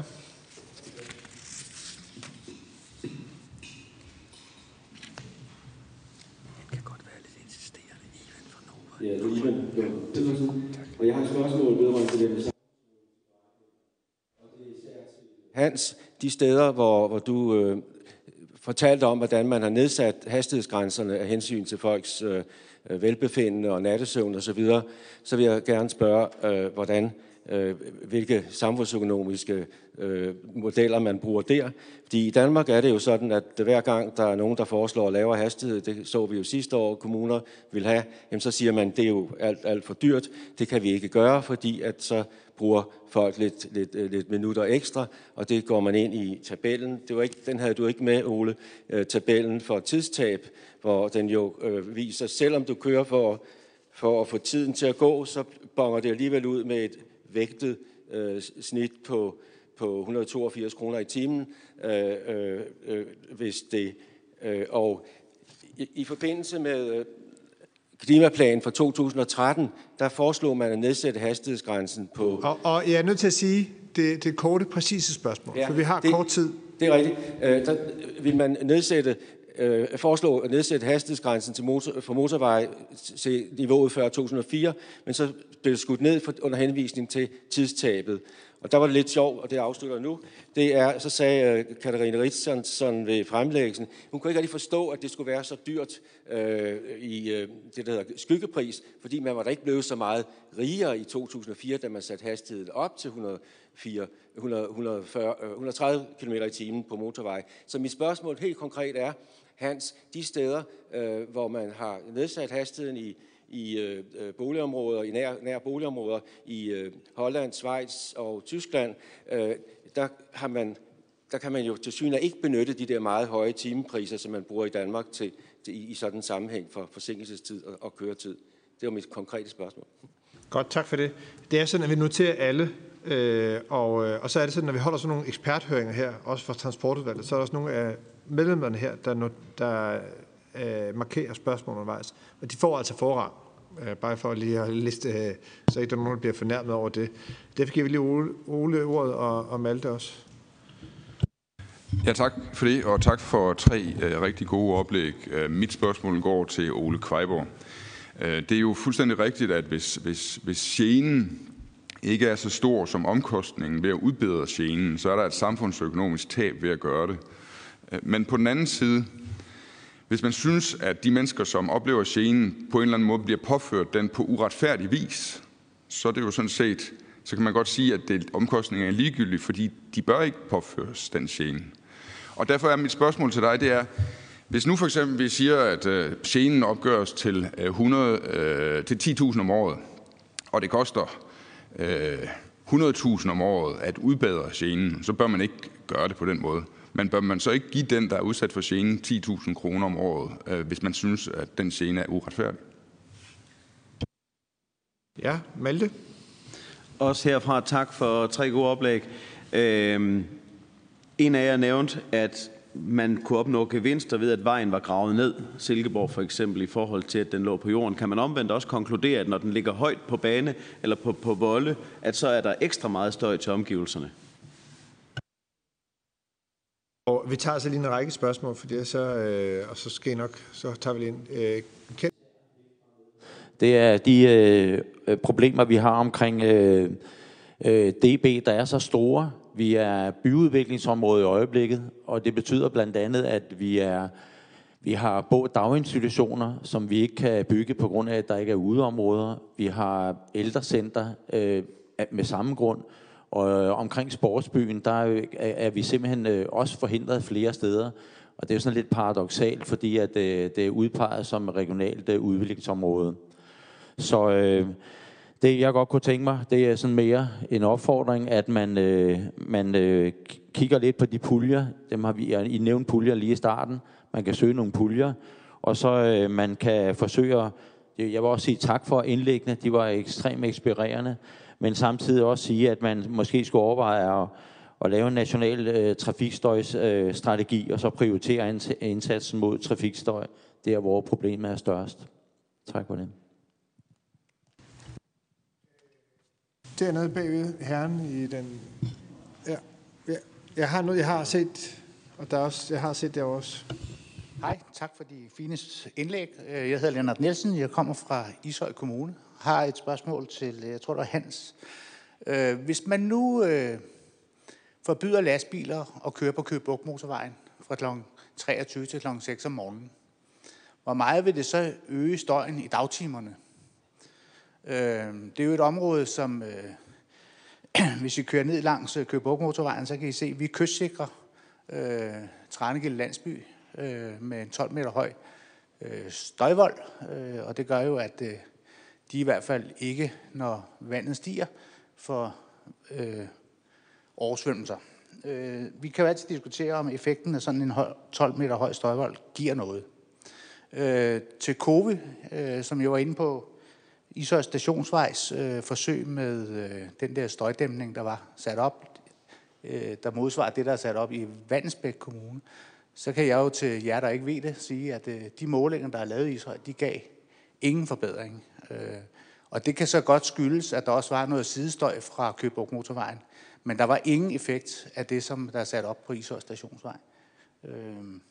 Vi har så ført, og det kan være, der en anden taler, der vil sige det, til det forrige trafikudvalg jo indsendt et forslag om, at man overdækkede strækningen ved Køge Bugt fra Ishøj, altså fra Vallensbæk til Greve, øh, som et forsøg. Øh, det vil koste knapt halvanden øh, milliard kroner, men øh, det kunne man jo lave som et forsøg. Ja, og vi går lige frem øh, her. Du får tage lige... Øh, ja. Hvor var det der? Jan Høskilde, formand for Teknik og Miljø i Vallensbæk Kommune. Først og fremmest vil jeg bare lige godt sige om den der vold, undskyld, den der støjværn der, det har haft målbar effekt i Vallensbæk, så måske er det vejens komposition, det bare være en sidebemærkning.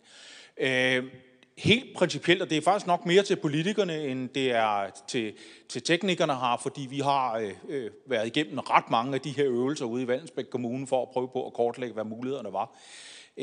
Den sidste regering lavede jo et infrastrukturforlig herunder et, øh, en støjpulje. Jeg er fuldstændig med på, at der er en ny regering, og de for, selvfølgelig ikke forventes at gennemføre øh, den tidligere regerings øh, forslag til, til trafikforlig. Egentlig går mit spørgsmål på, for nu at gøre det kort, i øh, det tidligere øh, forlig blev der præ, øh, præ, præcist navngivet fem områder, hvor borgerne blev stillet udsigt, at nu blev der gjort noget ved det her. Og det var heldigvis af flere forskellige politiske farver, så det var socialdemokratisk, og i hvert fald også min egen konservative kommune, hvor at man nævnte de her projekter. Jeg synes jo, man i, undskyld udtrykke, man i al anstændighed burde nu få gennemført de fem projekter i løbet af meget kort tid. Det er borgerne blevet stillet udsigt. Det er rigtig, rigtig lang tid siden, at støjproblemerne virkelig er blevet meget store i det der område. Så det håber jeg meget, at I vil tage med og sørge for, at det bliver gennemført, så de fem steder, at det bliver gjort. Ja, så tager vi herren herover, og så hernede bagved, og så tager vi en runde med svar, og så prøver vi at se. Vi, vi når altså ikke... Øh... Nej, jeg hedder Gerd Krogstad, jeg er for borgergruppen Allingvej, og... Øh...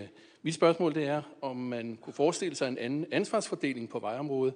Det er sådan, vi har ansøgt om, at den første del af Holbæk Motorvejen, der skulle man have en reduktion af hastigheden fra et hundrede og ti til halvfems kilometer i timen. Det kunne ikke lade sig gøre. Vi har så kigget over til Sverige, og øh, vi kan jo se over i Sverige, blandt andet Malmø, at øh, motorvejen E atten fra Malmø mod øh, Østrig, der er hastighedsgrænsen tres kilometer i timen. Så vi øh, kontaktede Trafikverket i Sverige, der svarer til Vejdirektoratet, for at spørge, hvad årsagen var til det. Der sagde, henviste de os til Transportstyrelsen, som er dem, der registrerer eller beslutter hastigheden uden for tættere bebygget område. Men i byerne, der er det kommunen, altså borgerne selv, der beslutter, hvilken hastighed der skal køres med.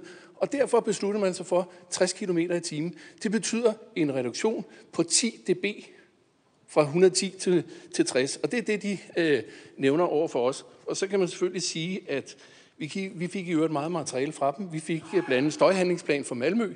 Den er på cirka firs sider. Så sammenlignet med Hvidovre Kommune, hvor jeg kommer fra, den er på femten. Og det er ikke fordi, der er mange illustrationer i den svenske. Der er rigtig meget fakta omkring nogle af de her ting. Men en anden ansvarsfordeling. Og vi ved jo selv, politiet er jo eksempelvis meget ophængt. Det er jo blandt andet nogle af dem, som er med til det. Jeg har været der i fyrre år. Man kunne måske bruge ressourcerne på en anden måde. Og det samme omkring kommunerne. Lad dem få ansvaret, når det er inden for tættere bebygget område, og så Vejdirektoratet udenfor. Tak. Tak for det. Så tager vi hernede.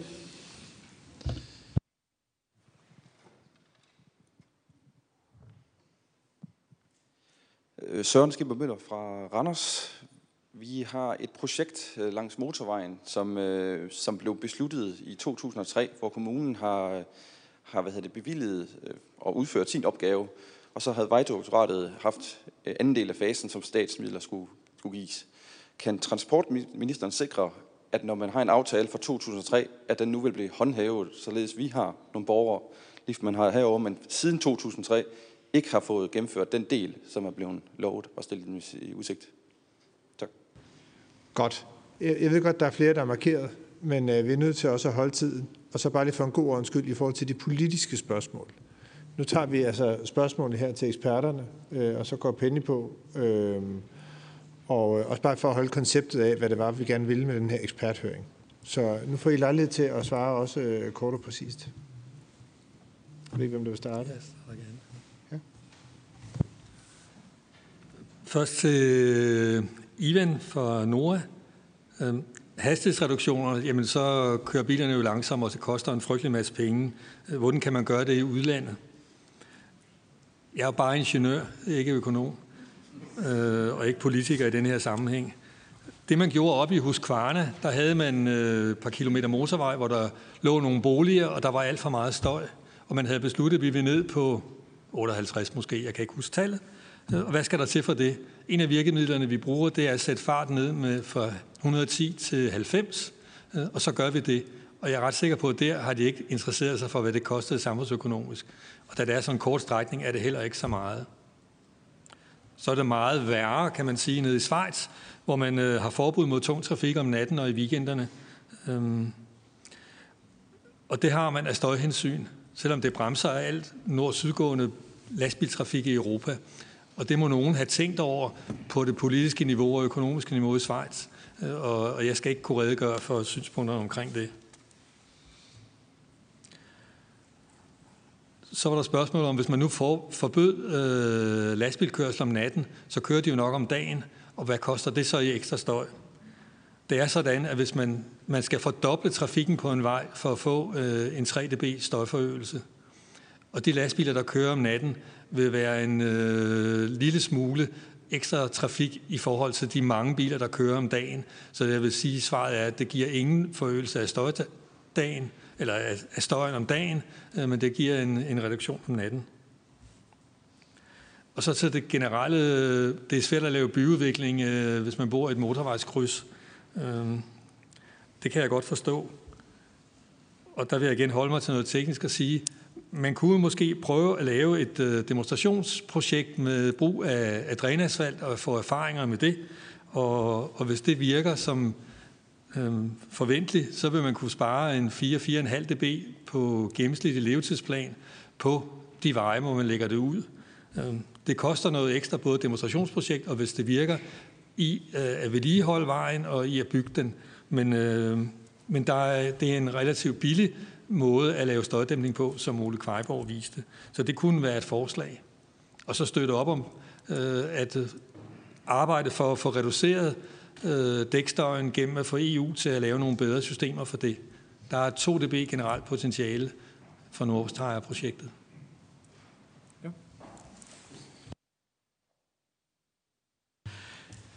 Der var et meget konkret spørgsmål. Hvad nu, hvis den vejen ligger på dæmning? Og det er nemlig rigtigt, det er, det er faktisk en kæmpe fordel, at vejen ligger i en afgravning. Det er en ulempe, den ligger på en dæmning. Øhm, øh, så for det, det giver noget mere støj. Men det giver ikke så meget mere støj, som det giver meget mindre støj, hvis den bliver gravet ned. øh, så svaret er ja. Øh, så Hans, jeg kunne godt tænke mig lige at supplere det der med at flytte tra- trafik fra nat til dag. Det er jo sådan, at vi ved, at, at, at, at trafikstøj om natten, både på geneeffekter og helbredseffekter, er meget, vægter meget tungere end støj om dagen, faktisk med en faktor ti. Øhm, og det betyder faktisk, at hvis du flytter noget trafikstøj fra nat til dag, så falder det, egentlig det gennemsnitlige støjniveau, fordi vi vægter nattestøjen så meget. Så derfor er det faktisk en fordel, hvis man kan flytte fra nat til dag. Øhm, så var der øh, lige den der med, øh, med de, stø- øh, de støjreducerende auto, øh, hvad hedder det, autoværn, som er blevet afprøvet i Vallensbæk og Ishøj. Og, og jeres kommentarer til det afspejler præcis det, som en, øh, der har været lavet sådan nogle spørgeskemaundersøgelser på de to strækninger. Og, og det er ganske interessant, at, at, at, at holdningen hos de mennesker, der bor langs med vejen i Vallensbæk, er meget positiv. De er meget godt tilfredse med det. Og det tror jeg, det er fordi, at den vej, den er smallere og mere kom, skal vi sige, øh, øh, hvad hedder de her lave støjskærme står tættere på vejen end i Ishøj, hvor du har en bredere vej. Det er næsten lige så stort vejanlæg som en motorvej. Øh, og der er folk nemlig lidt mere tilbageholdende med begejstringen. Så det, øh, det er den, den lave støjskærm der, den har nogle rigtig, rigtig gode fordele og er økonomisk meget attraktiv, hvis den står det rigtige sted. Og ja, det var det.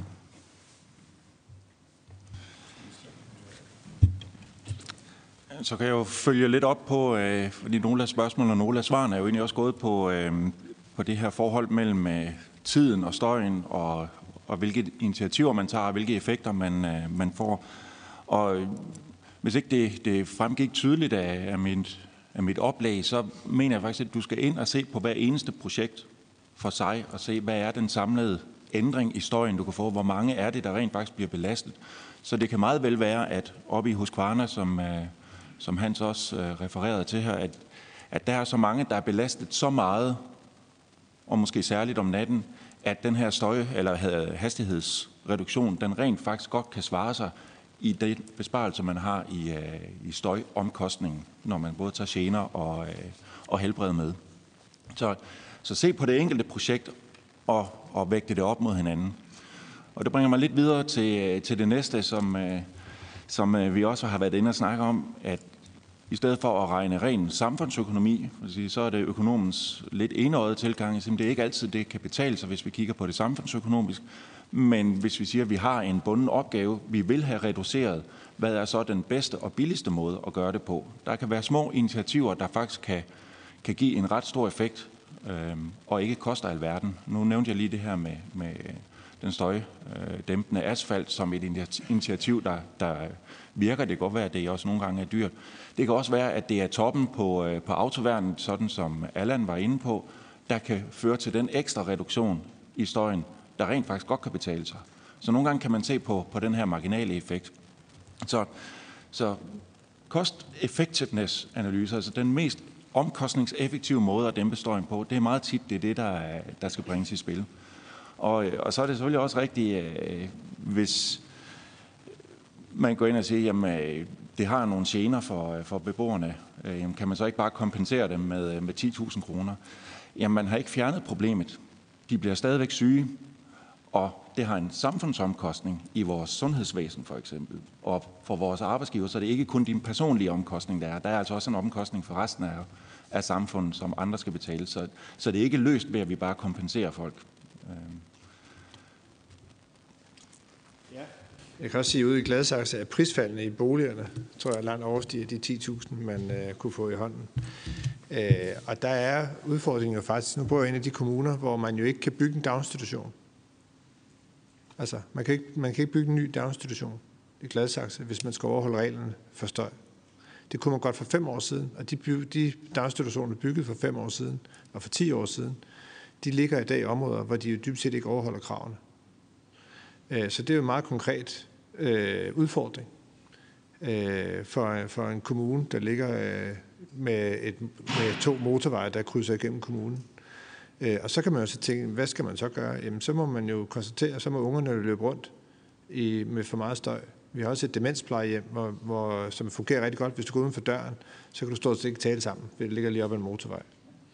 Så, så jeg tror også, det er et udtryk for, at den her udvikling er også gået meget stærkt.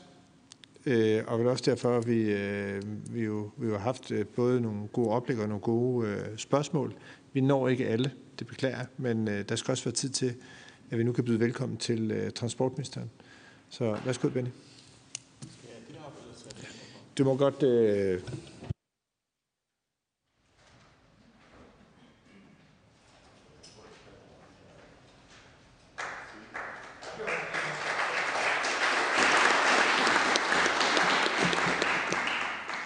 Jamen, det er jo dejligt, at I starter med at lave noget larm.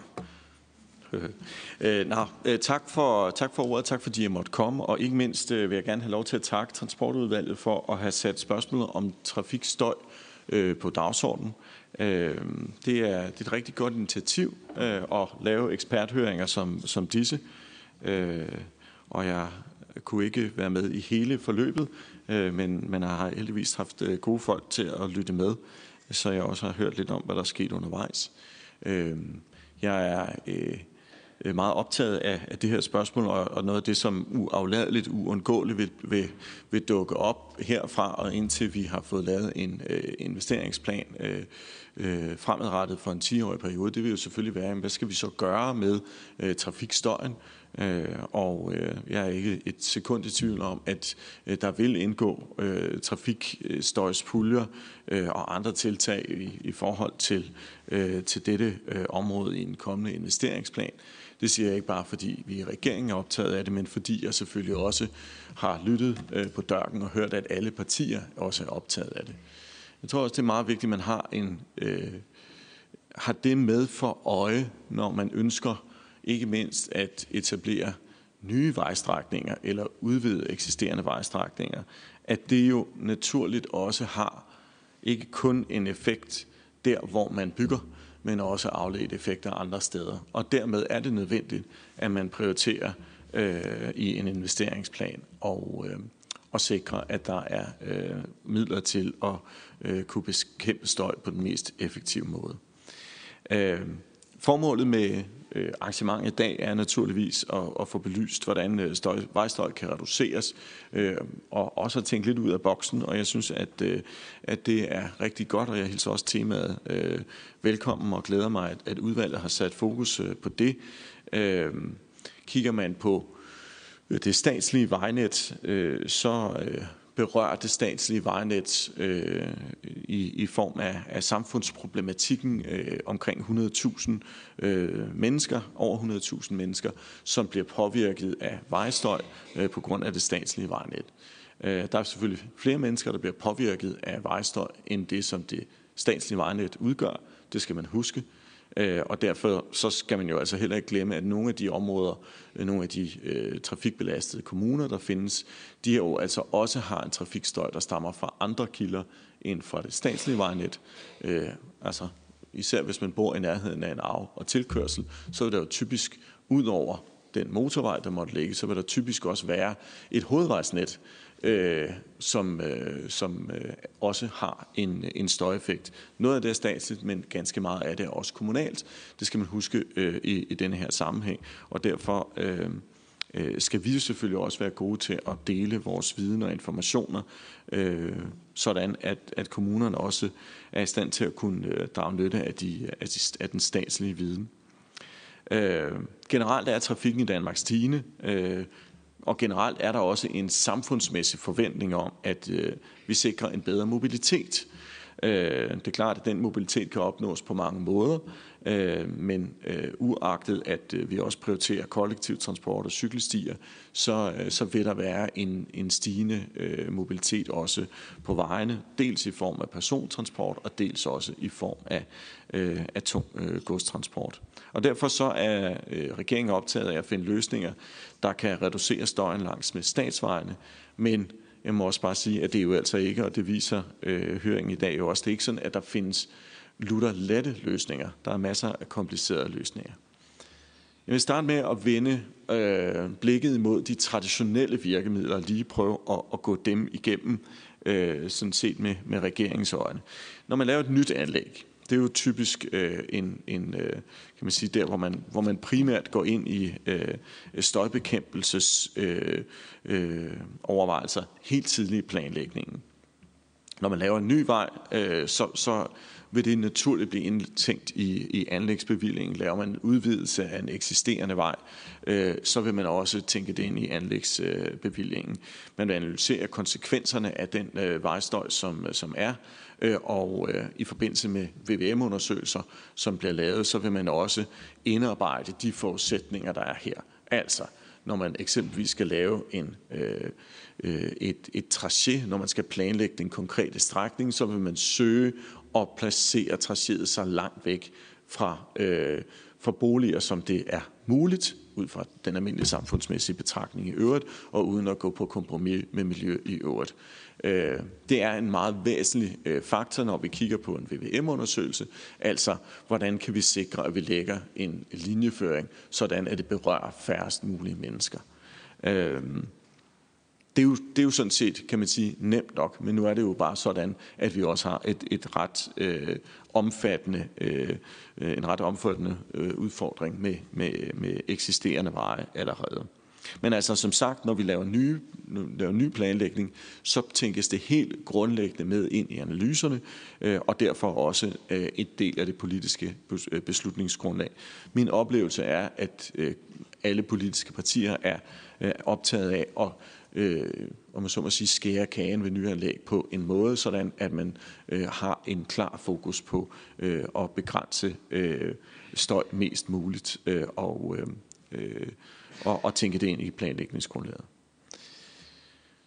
Nogle af de andre øh, elementer, som så ligger i forbindelse med det, det er jo selvfølgelig så, at, øh, at vi også sikrer, at de øh, ved nyanlæg, de øh, boliger, der så bliver påvirket af støj ud over et, et rimeligt og acceptabelt niveau, også når vi har taget højde for at bygge eksempelvis støjskærme og, og andre tiltag, så har man altså også en automatisk, øh, en automatisk sikring øh, i systemet af, at, at man også kan give tilskud til støjisolering og erstatning for støjgener op til et år efter, at, at vejen er anlagt. Det kører ved det almindelige, øh, i den almindelige øh, øh, kommissionsbehandling af, af de her ting. Øh, og på den måde sikrer vi altså, at, at de, der oplever trafikstøj i forbindelse med nyanlæg, også bliver sikret der.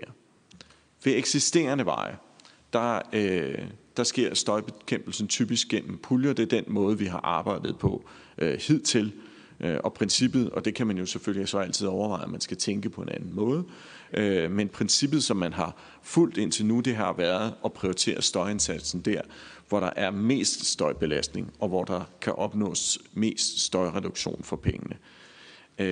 Det betyder altså i praksis, at man sætter eksempelvis støjskærme op ved sammenhængende boligområder. Det kan være facadeisolering ved enkeltliggende eller særligt højt plade, særligt støjplade boliger. Og der, hvor der er plads, det er ikke altid, der er plads, især ikke hvis det er tæt bymæssig bebyggelse, men der, hvor der er plads, kan man også bygge støjvolde.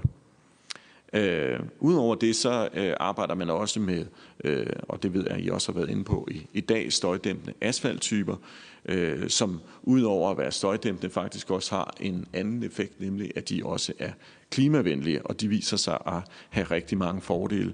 Øh, min forgænger i embedet, Ole Birk Olsen, satte gang i et rigtig øh, spændende forsøg, øh, som vi nu har draget, øh, draget de, første, øh, de, de foreløbige øh, konklusioner af, og de, der kan vi se, at den klimavenlige asfalt og, og støjvenlige asfalt, som, som er den nyeste type, øh, den har nogle rigtig gavnlige effekter, og derfor øh, så har vi også valgt øh, at prioritere, at øh, når vi fremover skal udskifte øh, asfalt på vejene i den takt, man alligevel skal udskifte øh, slidlagene, så går man også, øh, så bruger man også denne her asfalttype. Som jeg sagde tidligere, så er øh, en af udfordringerne, når det handler om støj, ikke blot det, der kommer fra statslige veje. Der er jo altså også støj, der kommer fra kommunale veje. Og derfor er det selvfølgelig også naturligt, at vi også inspirerer kommuner til øh, at kunne øh, drage nytte af denne her asfalttype. I sidste ende er det jo op til den enkelte kommune selv at prioritere det. Men vi kan i hvert fald sige, at vores erfaringer med den, med, med den klimavenlige og støjdæmpende asfalt er øh, ret positive. Og det er alt andet lige sådan, at jo tættere man kommer på kilden, jo relativt billigere bliver det også at reducere øh, støj. Øh, Udover at det jo altså så har en konsekvens for, for, for miljø i form af støjbelastning, så har det også en, øh, en konkret øh, positiv effekt i forhold til, at man også sparer nogle udgifter til brændstof, giver en bedre køreoplevelse, øh, og, og derfor så er det altså også en asfalttype, som vi generelt ønsker at satse på, øh, på de statslige veje i, i Danmark. Men der er også rigtig mange nye forslag. Det her, det var de, kan man sige, traditionelle måder at kigge på øh, støjbekæmpelse på. Der er mange nye forslag også. Øh, jeg får løbende henvendelser øh, og forespørgsler om emnet, og jeg tager også gerne ud i landet og lytter øh, både til, hvordan støjen er, øh, men også hvordan øh, konkrete forslag er. Jeg kan selvfølgelig ikke komme alle steder i landet, men, øh, men når man sådan bevæger sig rundt, og det gør man som transportminister, så sker det jo, at, at man alligevel kan stoppe forbi et sted og, og, og, og besigtige forholdene selv.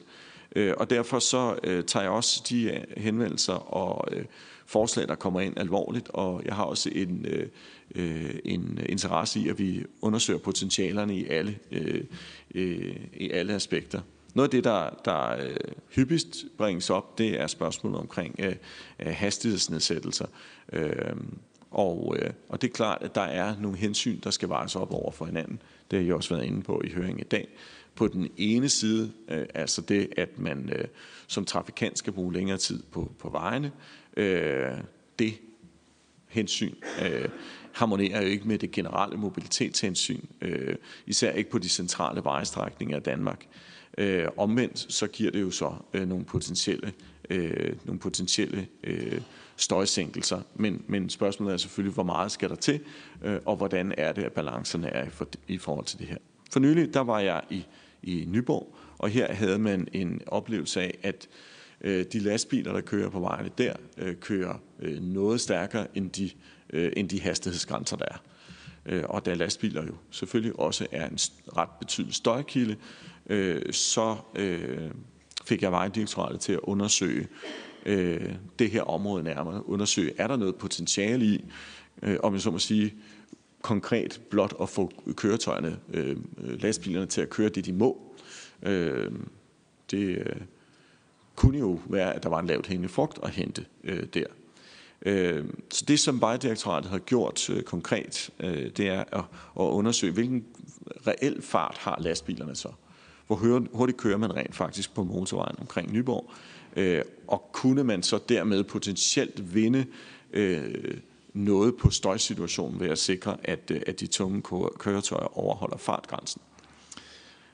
Og resultatet øh, er, øh, at, at, øh, at der er en konse- altså der er lastbiler, der konsekvent kører hurtigere øh, end det de må, øh, men ikke så meget mere end, øh, end, øh, end det tilladte.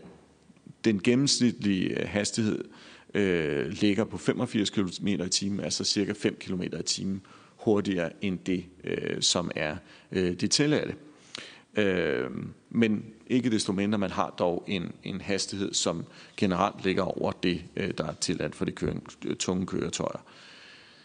Spørgsmålet er så, hvis man nu forudsatte øh, og lavede den antagelse, at de her køretøjer så kørte det, de må, øh, kunne det så give noget øh, i forhold til støjen? Øh, og det er jo så det næste, man, man har, har undersøgt øh, på. Øh, hvor meget ville det i givet fald betyde, hvis hastigheden blev sænket øh, med, med de her fem kilometer i timen. Øh, og der er det så lidt mere nedslående, øh, fordi øh, det er en ret begrænset reduktion i, øh, i støjniveauet, der ville komme på baggrund af det. Konkret en, en støjreduktion på blot nul komma tre decibel. Øh, altså en, en støjreduktion, som ikke vil være øh, registrerbar for det, øh, for det menneskelige øre. Øh, Spørgsmålet er så, hvad, hvad skulle der så i grunden til, hvis lastbilerne skulle have en støjreduktion, som ville være mærkbar i, i, i forhold til, til, til støjbilledet? Og der peger vores, vores beregninger, eller Vejdirektoratets beregninger på, at man faktisk skal op i nogle meget større hastighedsnedsættelser. Og det vidner jo meget godt også om de diskussioner, der har været i panelet tidligere, at man altså skal øh, nedsætte hastighedsgrænserne helt op imod øh, Øh, helt ned til, øh, til tres kilometer i timen, hvis det skal give en mærkbar ændring i, i lydbilledet. Øh, og det vil ikke blot gælde for lastbilerne, det vil gælde for, øh, for alle øh, køretøjer. Øh, det vil, øh, det vil øh, jo selvfølgelig have nogle afledte konsekvenser økonomisk, hvis man skal gøre det. Øh, og, øh, og derfor så skal det selvfølgelig holdes op imod potentielle andre øh, tiltag, Som, som man vil kunne gøre. Men det er i hvert fald en, en, en, en, en konkret beregning af, altså, kan man sige, et af de eksempler, som vi stødt på ude i den virkelige verden, øh, og hvor, øh, hvor, hvor det også er værd, synes jeg, at regne efter, når det er, at man har noget, der i hvert fald potentielt kan ligne en, øh, en, en mulighed, men omvendt også øh, en, en, en øh, bekræftelse af, at der skal altså nogle meget voldsomme øh, hastighedsnedsættelser til, hvis man skal øh, hvis man skal have en, en konkret effekt, som også har en, en, mærkbar, øh, en mærkbar effekt for, for, for de borgere, der bor tæt på. Et af de andre øh, aspekter, som, som øh, arbejdes med, en af de nye idéer, kan man sige, så, så ny er den sådan set ikke, men, men, men det er i hvert fald noget, der har fået meget øh, opmærksomhed i den senere tid. Det har været forslag om at overdække motorveje. Øh, der er øh, eksempler på det i Hamborg, øh, hvor øh, Vejdirektoratet også har, har undersøgt øh, effekterne i Hamborg nærmere. Øh, øh, der er ingen tvivl om, at det er en meget, meget dyr løsning øh, i forhold til, til støjproblematikken. Øh, hvis man eksempelvis forestillede sig, øh, at, at man skulle gøre det øh, ved Motorring tre i hovedstadsområdet, så ville det kræve helt nye konstruktioner omkring øh, vejen, hvor der i forvejen er tæt bebyggelse op til, øh, og at det ville være øh, nogle, nogle meget store øh, omkostninger, øh, Som, som vil ligge i forbindelse med det. Med andre ord, det er ikke en let løsning, øh, men ikke desto mindre relevant selvfølgelig at få belyst, og det har vi så også fået, fået gjort. Øh, man kan selvfølgelig fremhæve et, et område som Silkeborg, som, øh, hvor man kan sige, men her kunne det jo faktisk godt lade sig gøre, øh, og med en ret god effekt også at grave øh, motorvejen ned, øh, og til dels at overdække dele af motorvejsstrækningen i byområdet. Øh, og det kunne man på grund af den øh, placering, som motorvejen nu havde i terrænet. Øh, og det gjorde så også, at det var muligt at nedbringe omkostningerne til konstruktionen. Øh, og det er klart, at de erfaringer, som vi har fået fra Silkeborg-projektet, den kommer vi også til at tage med videre, øh, også i forhold til øh, eventuelle øh, kommende projekter. Men vi må også bare sige, at der, der er ikke nogen lette løsninger i forhold øh, til det her, hvis man forestiller sig, at man skal øh, lave meget store anlæg på, på Ring tre, så vil det også være ekstremt øh, omkostningsbetonet. Øh, andre, øh, andre tiltag, som, som er taget forskellige steder, øh, som også kan være lidt spændende, er eksempelvis, at man øh, kigger på områder, hvor der i forvejen er bygget, men hvor der måske er noget afstand til, øh, til, til motorvejen, og man opfører nye bygningskonstruktioner, øh, som er indrettet på sådan en måde, at, om man så må sige, at, at, at de udgør en naturlig skærmbold i forhold til Til, til, til motorvej. Det er klart, der er mange steder i hovedstadsområdet, hvor det ikke er muligt, fordi man i forvejen har bygget så tæt på motorvejen, eller motorvejen har bygget så tæt på boligområderne, afhængig af, hvad, hvad der nu kom først. Men der er i hvert fald et potentiale i også i en, en indretning af byrum og, og, og i ens planlægning, at, at man kan overveje den slags ting, altså hvor man, hvor man også øh, arbejder med at lave, kan man sige, i sin byplanlægning en måde at bekæmpe støj på på den måde. Det kunne også være en, en måde at sikre sig i forhold til, til, til støjende kommunale veje. Min erfaring og min forventning i forhold til spørgsmålet om støjbekæmpelse langs statsvejnettet er, at det her vil indgå helt naturligt i de drøftelser, der kommer omkring en ny infrastrukturaftale. Jeg synes også, det er naturligt, at vi tænker spørgsmål omkring støj ind, også når vi laver nyanlæg, når vi laver anlæg, som, øh, som udvider eksisterende øh, veje. Altså, at, at her skal man også tænke i, at der dermed skal sikres en tilstrækkelig ressource til, at man også kan. Øh, det kunne være et spørgsmål, om man eksempelvis øh, øh, tænker det ind i forbindelse med støjpuljerne, at man, at man der indlejer nogle afledte effekter. Det synes jeg er meget væsentligt, men også at vi dermed regner på, på afledte konsekvenser, når vi, når vi laver den slags ting, hvor vi måske mere traditionelt primært har fokuseret på, hvordan vil støjen være det sted, hvor man bygger vejen. Der vil altså også være nogle afledte konsekvenser, som vi skal huske at tænke med ind. Men det er også sådan, at en egentlig prioritering af konkrete emner og projekter, tidshorisont osv., det er selvfølgelig helt og holdent afhænger af, hvad de aftalepartier, som måtte være med i en infrastrukturaftale, opnår enighed om, og herunder også i hvilken takt projekterne de skal gennemføres. Jeg har, når jeg lytter på partierne i Folketinget meget bredt, så er min oplevelse, at alle er optaget af støj. Og, og derfor så er jeg også ret forventningsfuld i forhold til, at vi også vil kunne levere noget på det her. Og jeg har svært ved at forestille mig et, et, et tiltag, som vil være mindre end det, som den tidligere regering lagde op til. Men det bliver i sidste ende et, et spørgsmål, som, som selvfølgelig skal drøftes af de politiske partier i Folketinget. Det er også klart, at når vi skal arbejde med disse spørgsmål, så bliver vi også nødt til at tænke klima- og miljøperspektiver ind i det. Det har vi også slået klart fast, og dermed så, så skal vi selvfølgelig også kunne, kunne regne det her ind i forhold til og, og medindtænke det i forhold til klimahandlingsplan. Et godt eksempel på det, det er, når vi har en, en principbeslutning om at udlægge støjreducerende asfalt på vejen, så har det ikke kun et støjmæssigt perspektiv, så har det faktisk også et klimamæssigt perspektiv, fordi det er et af de virkemidler, som har en ret god effekt, fordi det simpelthen reducerer, hvad hedder det, reducerer energiforbruget på, på vejen, og derfor er det selvfølgelig yderst relevant. Godt. Jeg er helt sikker på, som sagt, at vi kommer til at vende til, tilbage til det her spørgsmål i, i infrastrukturforhandlingerne, men jeg er også helt sikker på, at som, som jeg hører de politiske partier, at det her også er noget, der vil blive prioriteret, og det vil vi også gøre fra regeringens side. Men tak, fordi jeg måtte holde mine indledende betragtninger, og ikke mindst tak, Jeppe og det øvrige udvalg, fordi I har sat det her vigtige spørgsmål på dagsordenen.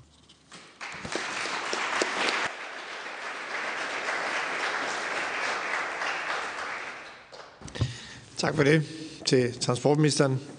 Øh, der er mulighed for øh, nogle, nogle øh, enkelte korte øh, spørgsmål også. Øh, vi starter altså lige med, med politikerne heroppe, og så øh, når vi et par stykker, øh, alt afhængig af hvordan det er. Men vi starter med Henning. Øh, jo, men det var lige i forlængelse af det, som øh, Benny snakkede om i forhold til øh, de effekter, der er opnået ved, ved fartreduktion. Øh, Jeg, jeg, jeg synes ikke, måske der var helt overensstemmelse mellem det, vi, det som Hans Benson tidligere øh, viste os, også på et schema, hvor jeg synes, der er øh, en del at opnå på D B ved at, at, at sænke farten. Og man kan umiddelbart, altså det at sænke farten, det må sgu da være en af de allerbilligste måder en af, øh, at opnå nogle effekter på. Det kan godt være, at det ikke kan stå alene, men det må da være en af de allerbilligste, for det handler om at, at, at, at, at sætte et skilt op, hvor der står, dette er farten, ikke? Og så kan det godt være, at det skal suppleres med noget fartkontrol. Det koster selvfølgelig nogle penge, men det må trods alt høre i den billige, til i den billige ende i forhold til støjskærme og støjvolde, og jeg skal give dig skal. Jeg synes, og det synes jeg, Benny, du skal tage med, jeg ved ikke, om du var her, da, da der blev sagt, at det kunne jo være, at det var en idé, at det er kommunerne, der suverænt bestemmer farten, I, i, i bymæssig bebyggelse eller inden for kommunerne, så kan Vejdirektoratet få lov at bestemme farten ude i det åbne land. For så er jeg helt sikker på, at det vil føre til alvorlige, hvad hedder det, fartreduktioner rundt omkring i byerne. Og det synes jeg skulle, øh, vil være positivt. Der var eksemplet fra Husqvarna, hvor man helt klart har sagt, fuck de der samfundsøkonomiske beregninger, ikke? Det er matadorpenge mange gange, men det andet, det er konkrete mennesker, der er ramt af støj. Ikke? Og det er det, man skal holde op over for hinanden. Knaldgodt forslag.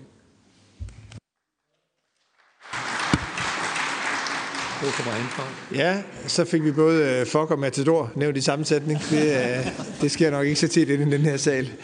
Uh, jeg har faktisk et spørgsmål også uh, til, til, til panelet heroppe, uh, og, og også i, i for, for, for dækbranchen på lige om lidt også, men, men det er faktisk lidt i forhold til reguleringen af dæk. Altså, øh, kan I prøve at uddybe lidt mere, øh, hvordan, øh, hvordan vi kan arbejde med det? Og det er måske også et spørgsmål til, får du ordet her? Værsgo.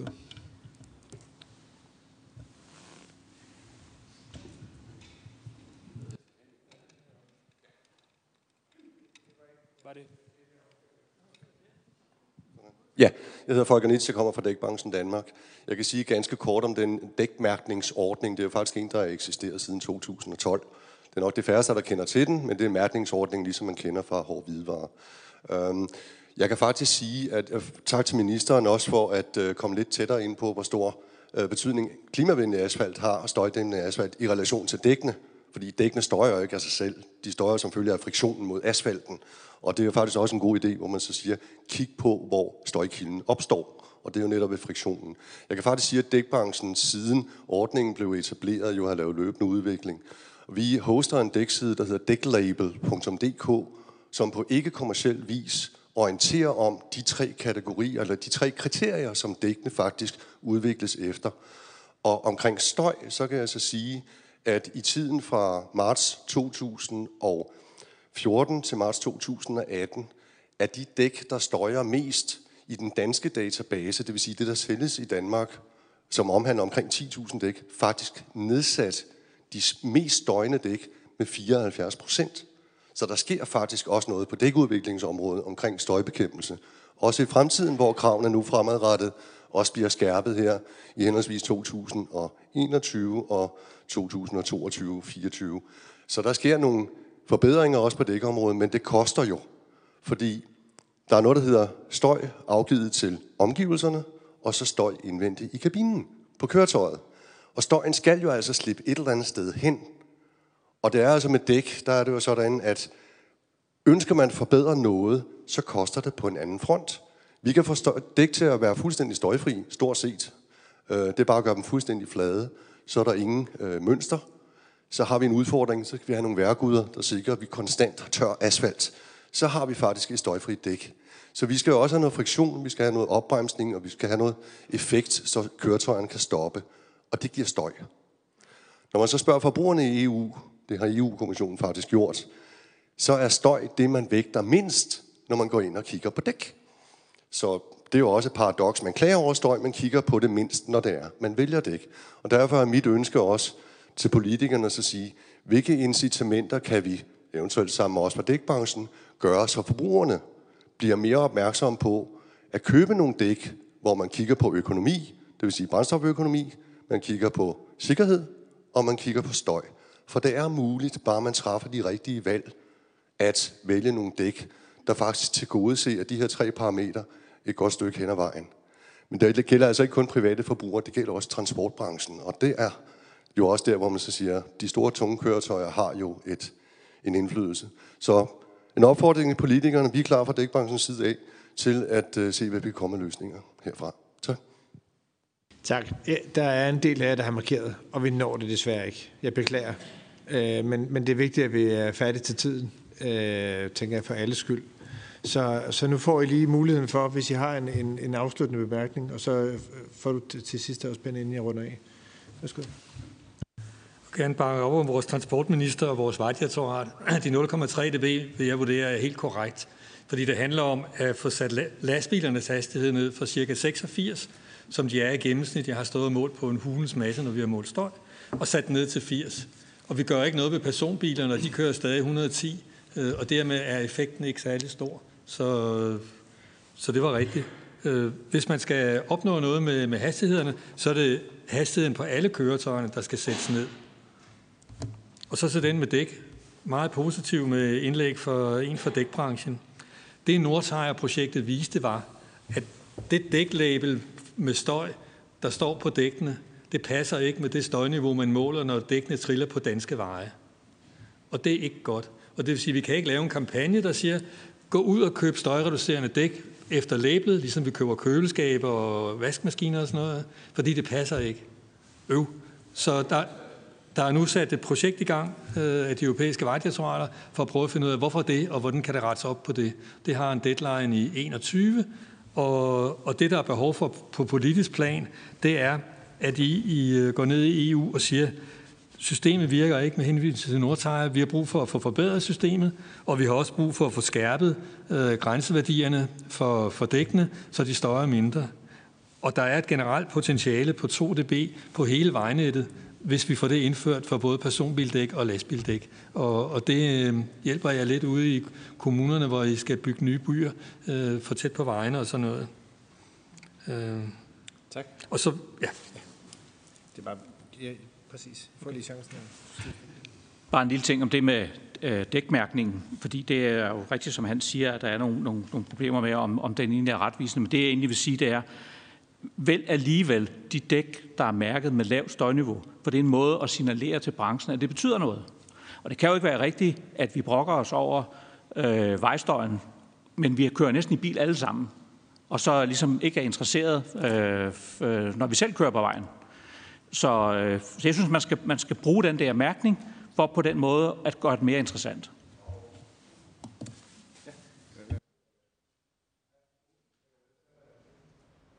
Ja, tak. Øh, først øh, til, til Henning Hyllested. Øh, altså, du spørger, hvad, hvad vil være samfundsøkonomisk bedst? Og, og der er jo ingen tvivl om, at når man kigger på kilden, øh, så er det rigtigt, så kan man sænke hastigheden. Det vil, så kan man være enig eller uenig i de samfundsøkonomiske beregninger. Det vil have en eller anden effekt, øh, at folk er længere på, på vejene. Men noget, der i hvert fald ikke vil have øh, samme samfundsøkonomiske effekt, det vil jo netop være, hvis man vælger nogle mere støjsvage dæk.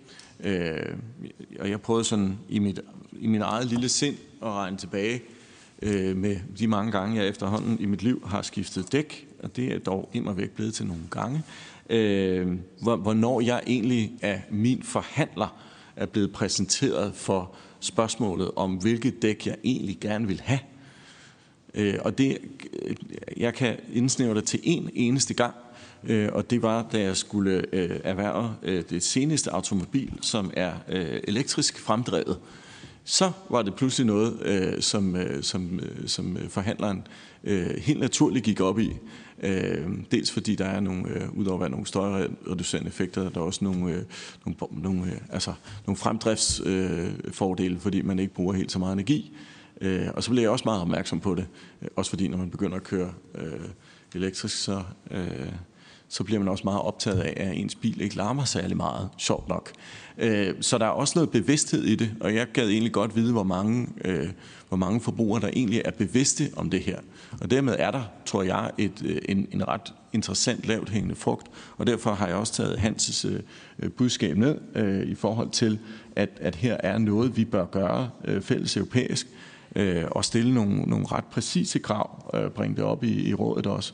Danmark er jo ikke bilproducerende, men, men derfor så har vi altså en, en stemme, der normalt bliver hørt også på det her område. Helt tilbage i firserne var vi med til at sætte standarder fælles europæisk for, hvordan emissionskrav skulle være.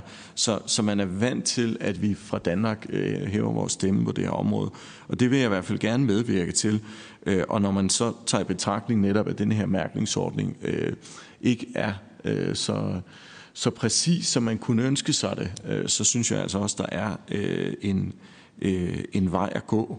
Øh, og dermed er det også en svar på, på formandens spørgsmål i forhold til, til, til dækning. Her mener jeg helt bestemt, at der er en, en vej at gå, hvor vi skal gøre det øh, lettere. Og, og så til, til, til Folker Nitzsche vil jeg bare sige, at det er positivt at høre, at der faktisk har været nogle målbare effekter, øh, til trods for, at det for, for os forbrugere måske ikke altid er helt så nemt, men, men også øh, imens det godt, I har lavet det her initiativ, hvor man kan se, øh, se sammenhængene, og, og jeg vil bare øh, bekræfte, øh, det var Allan, der sagde, at øh, hvis vi skal, øh, vi skal huske at vælge øh, rigtigt som, øh, som, øh, som forbrugere også, det har vi også et ansvar for.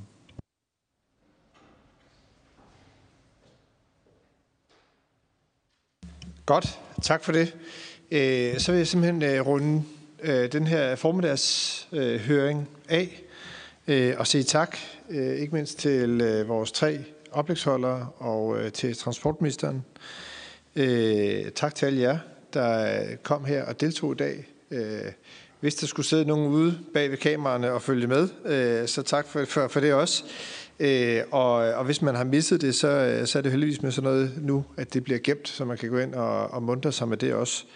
Øh, der har været nogle fremragende øh, præsentationer, øh, og vi har simpelthen sørget for, at de ligger øh, på print øh, herover på bordet, så man på vej ud af lokalet kan gå hen og erhverve sig dem.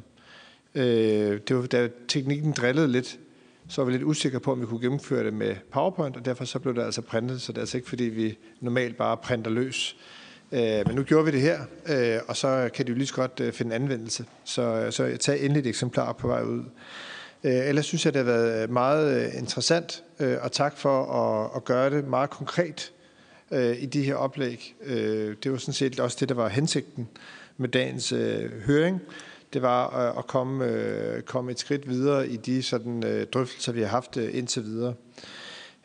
Vi ser rigtig meget frem til at arbejde med det her, og som ministeren også gjorde opmærksom på, så skal det selvfølgelig også blive en del af det fremadrettede arbejde, både i Folketingets Transportudvalg og forhåbentlig selvfølgelig også i den, i den plan, der kommer. Jeg vil også gerne sige tak til kollegaerne fra Transportudvalget, også for at prioritere tiden her.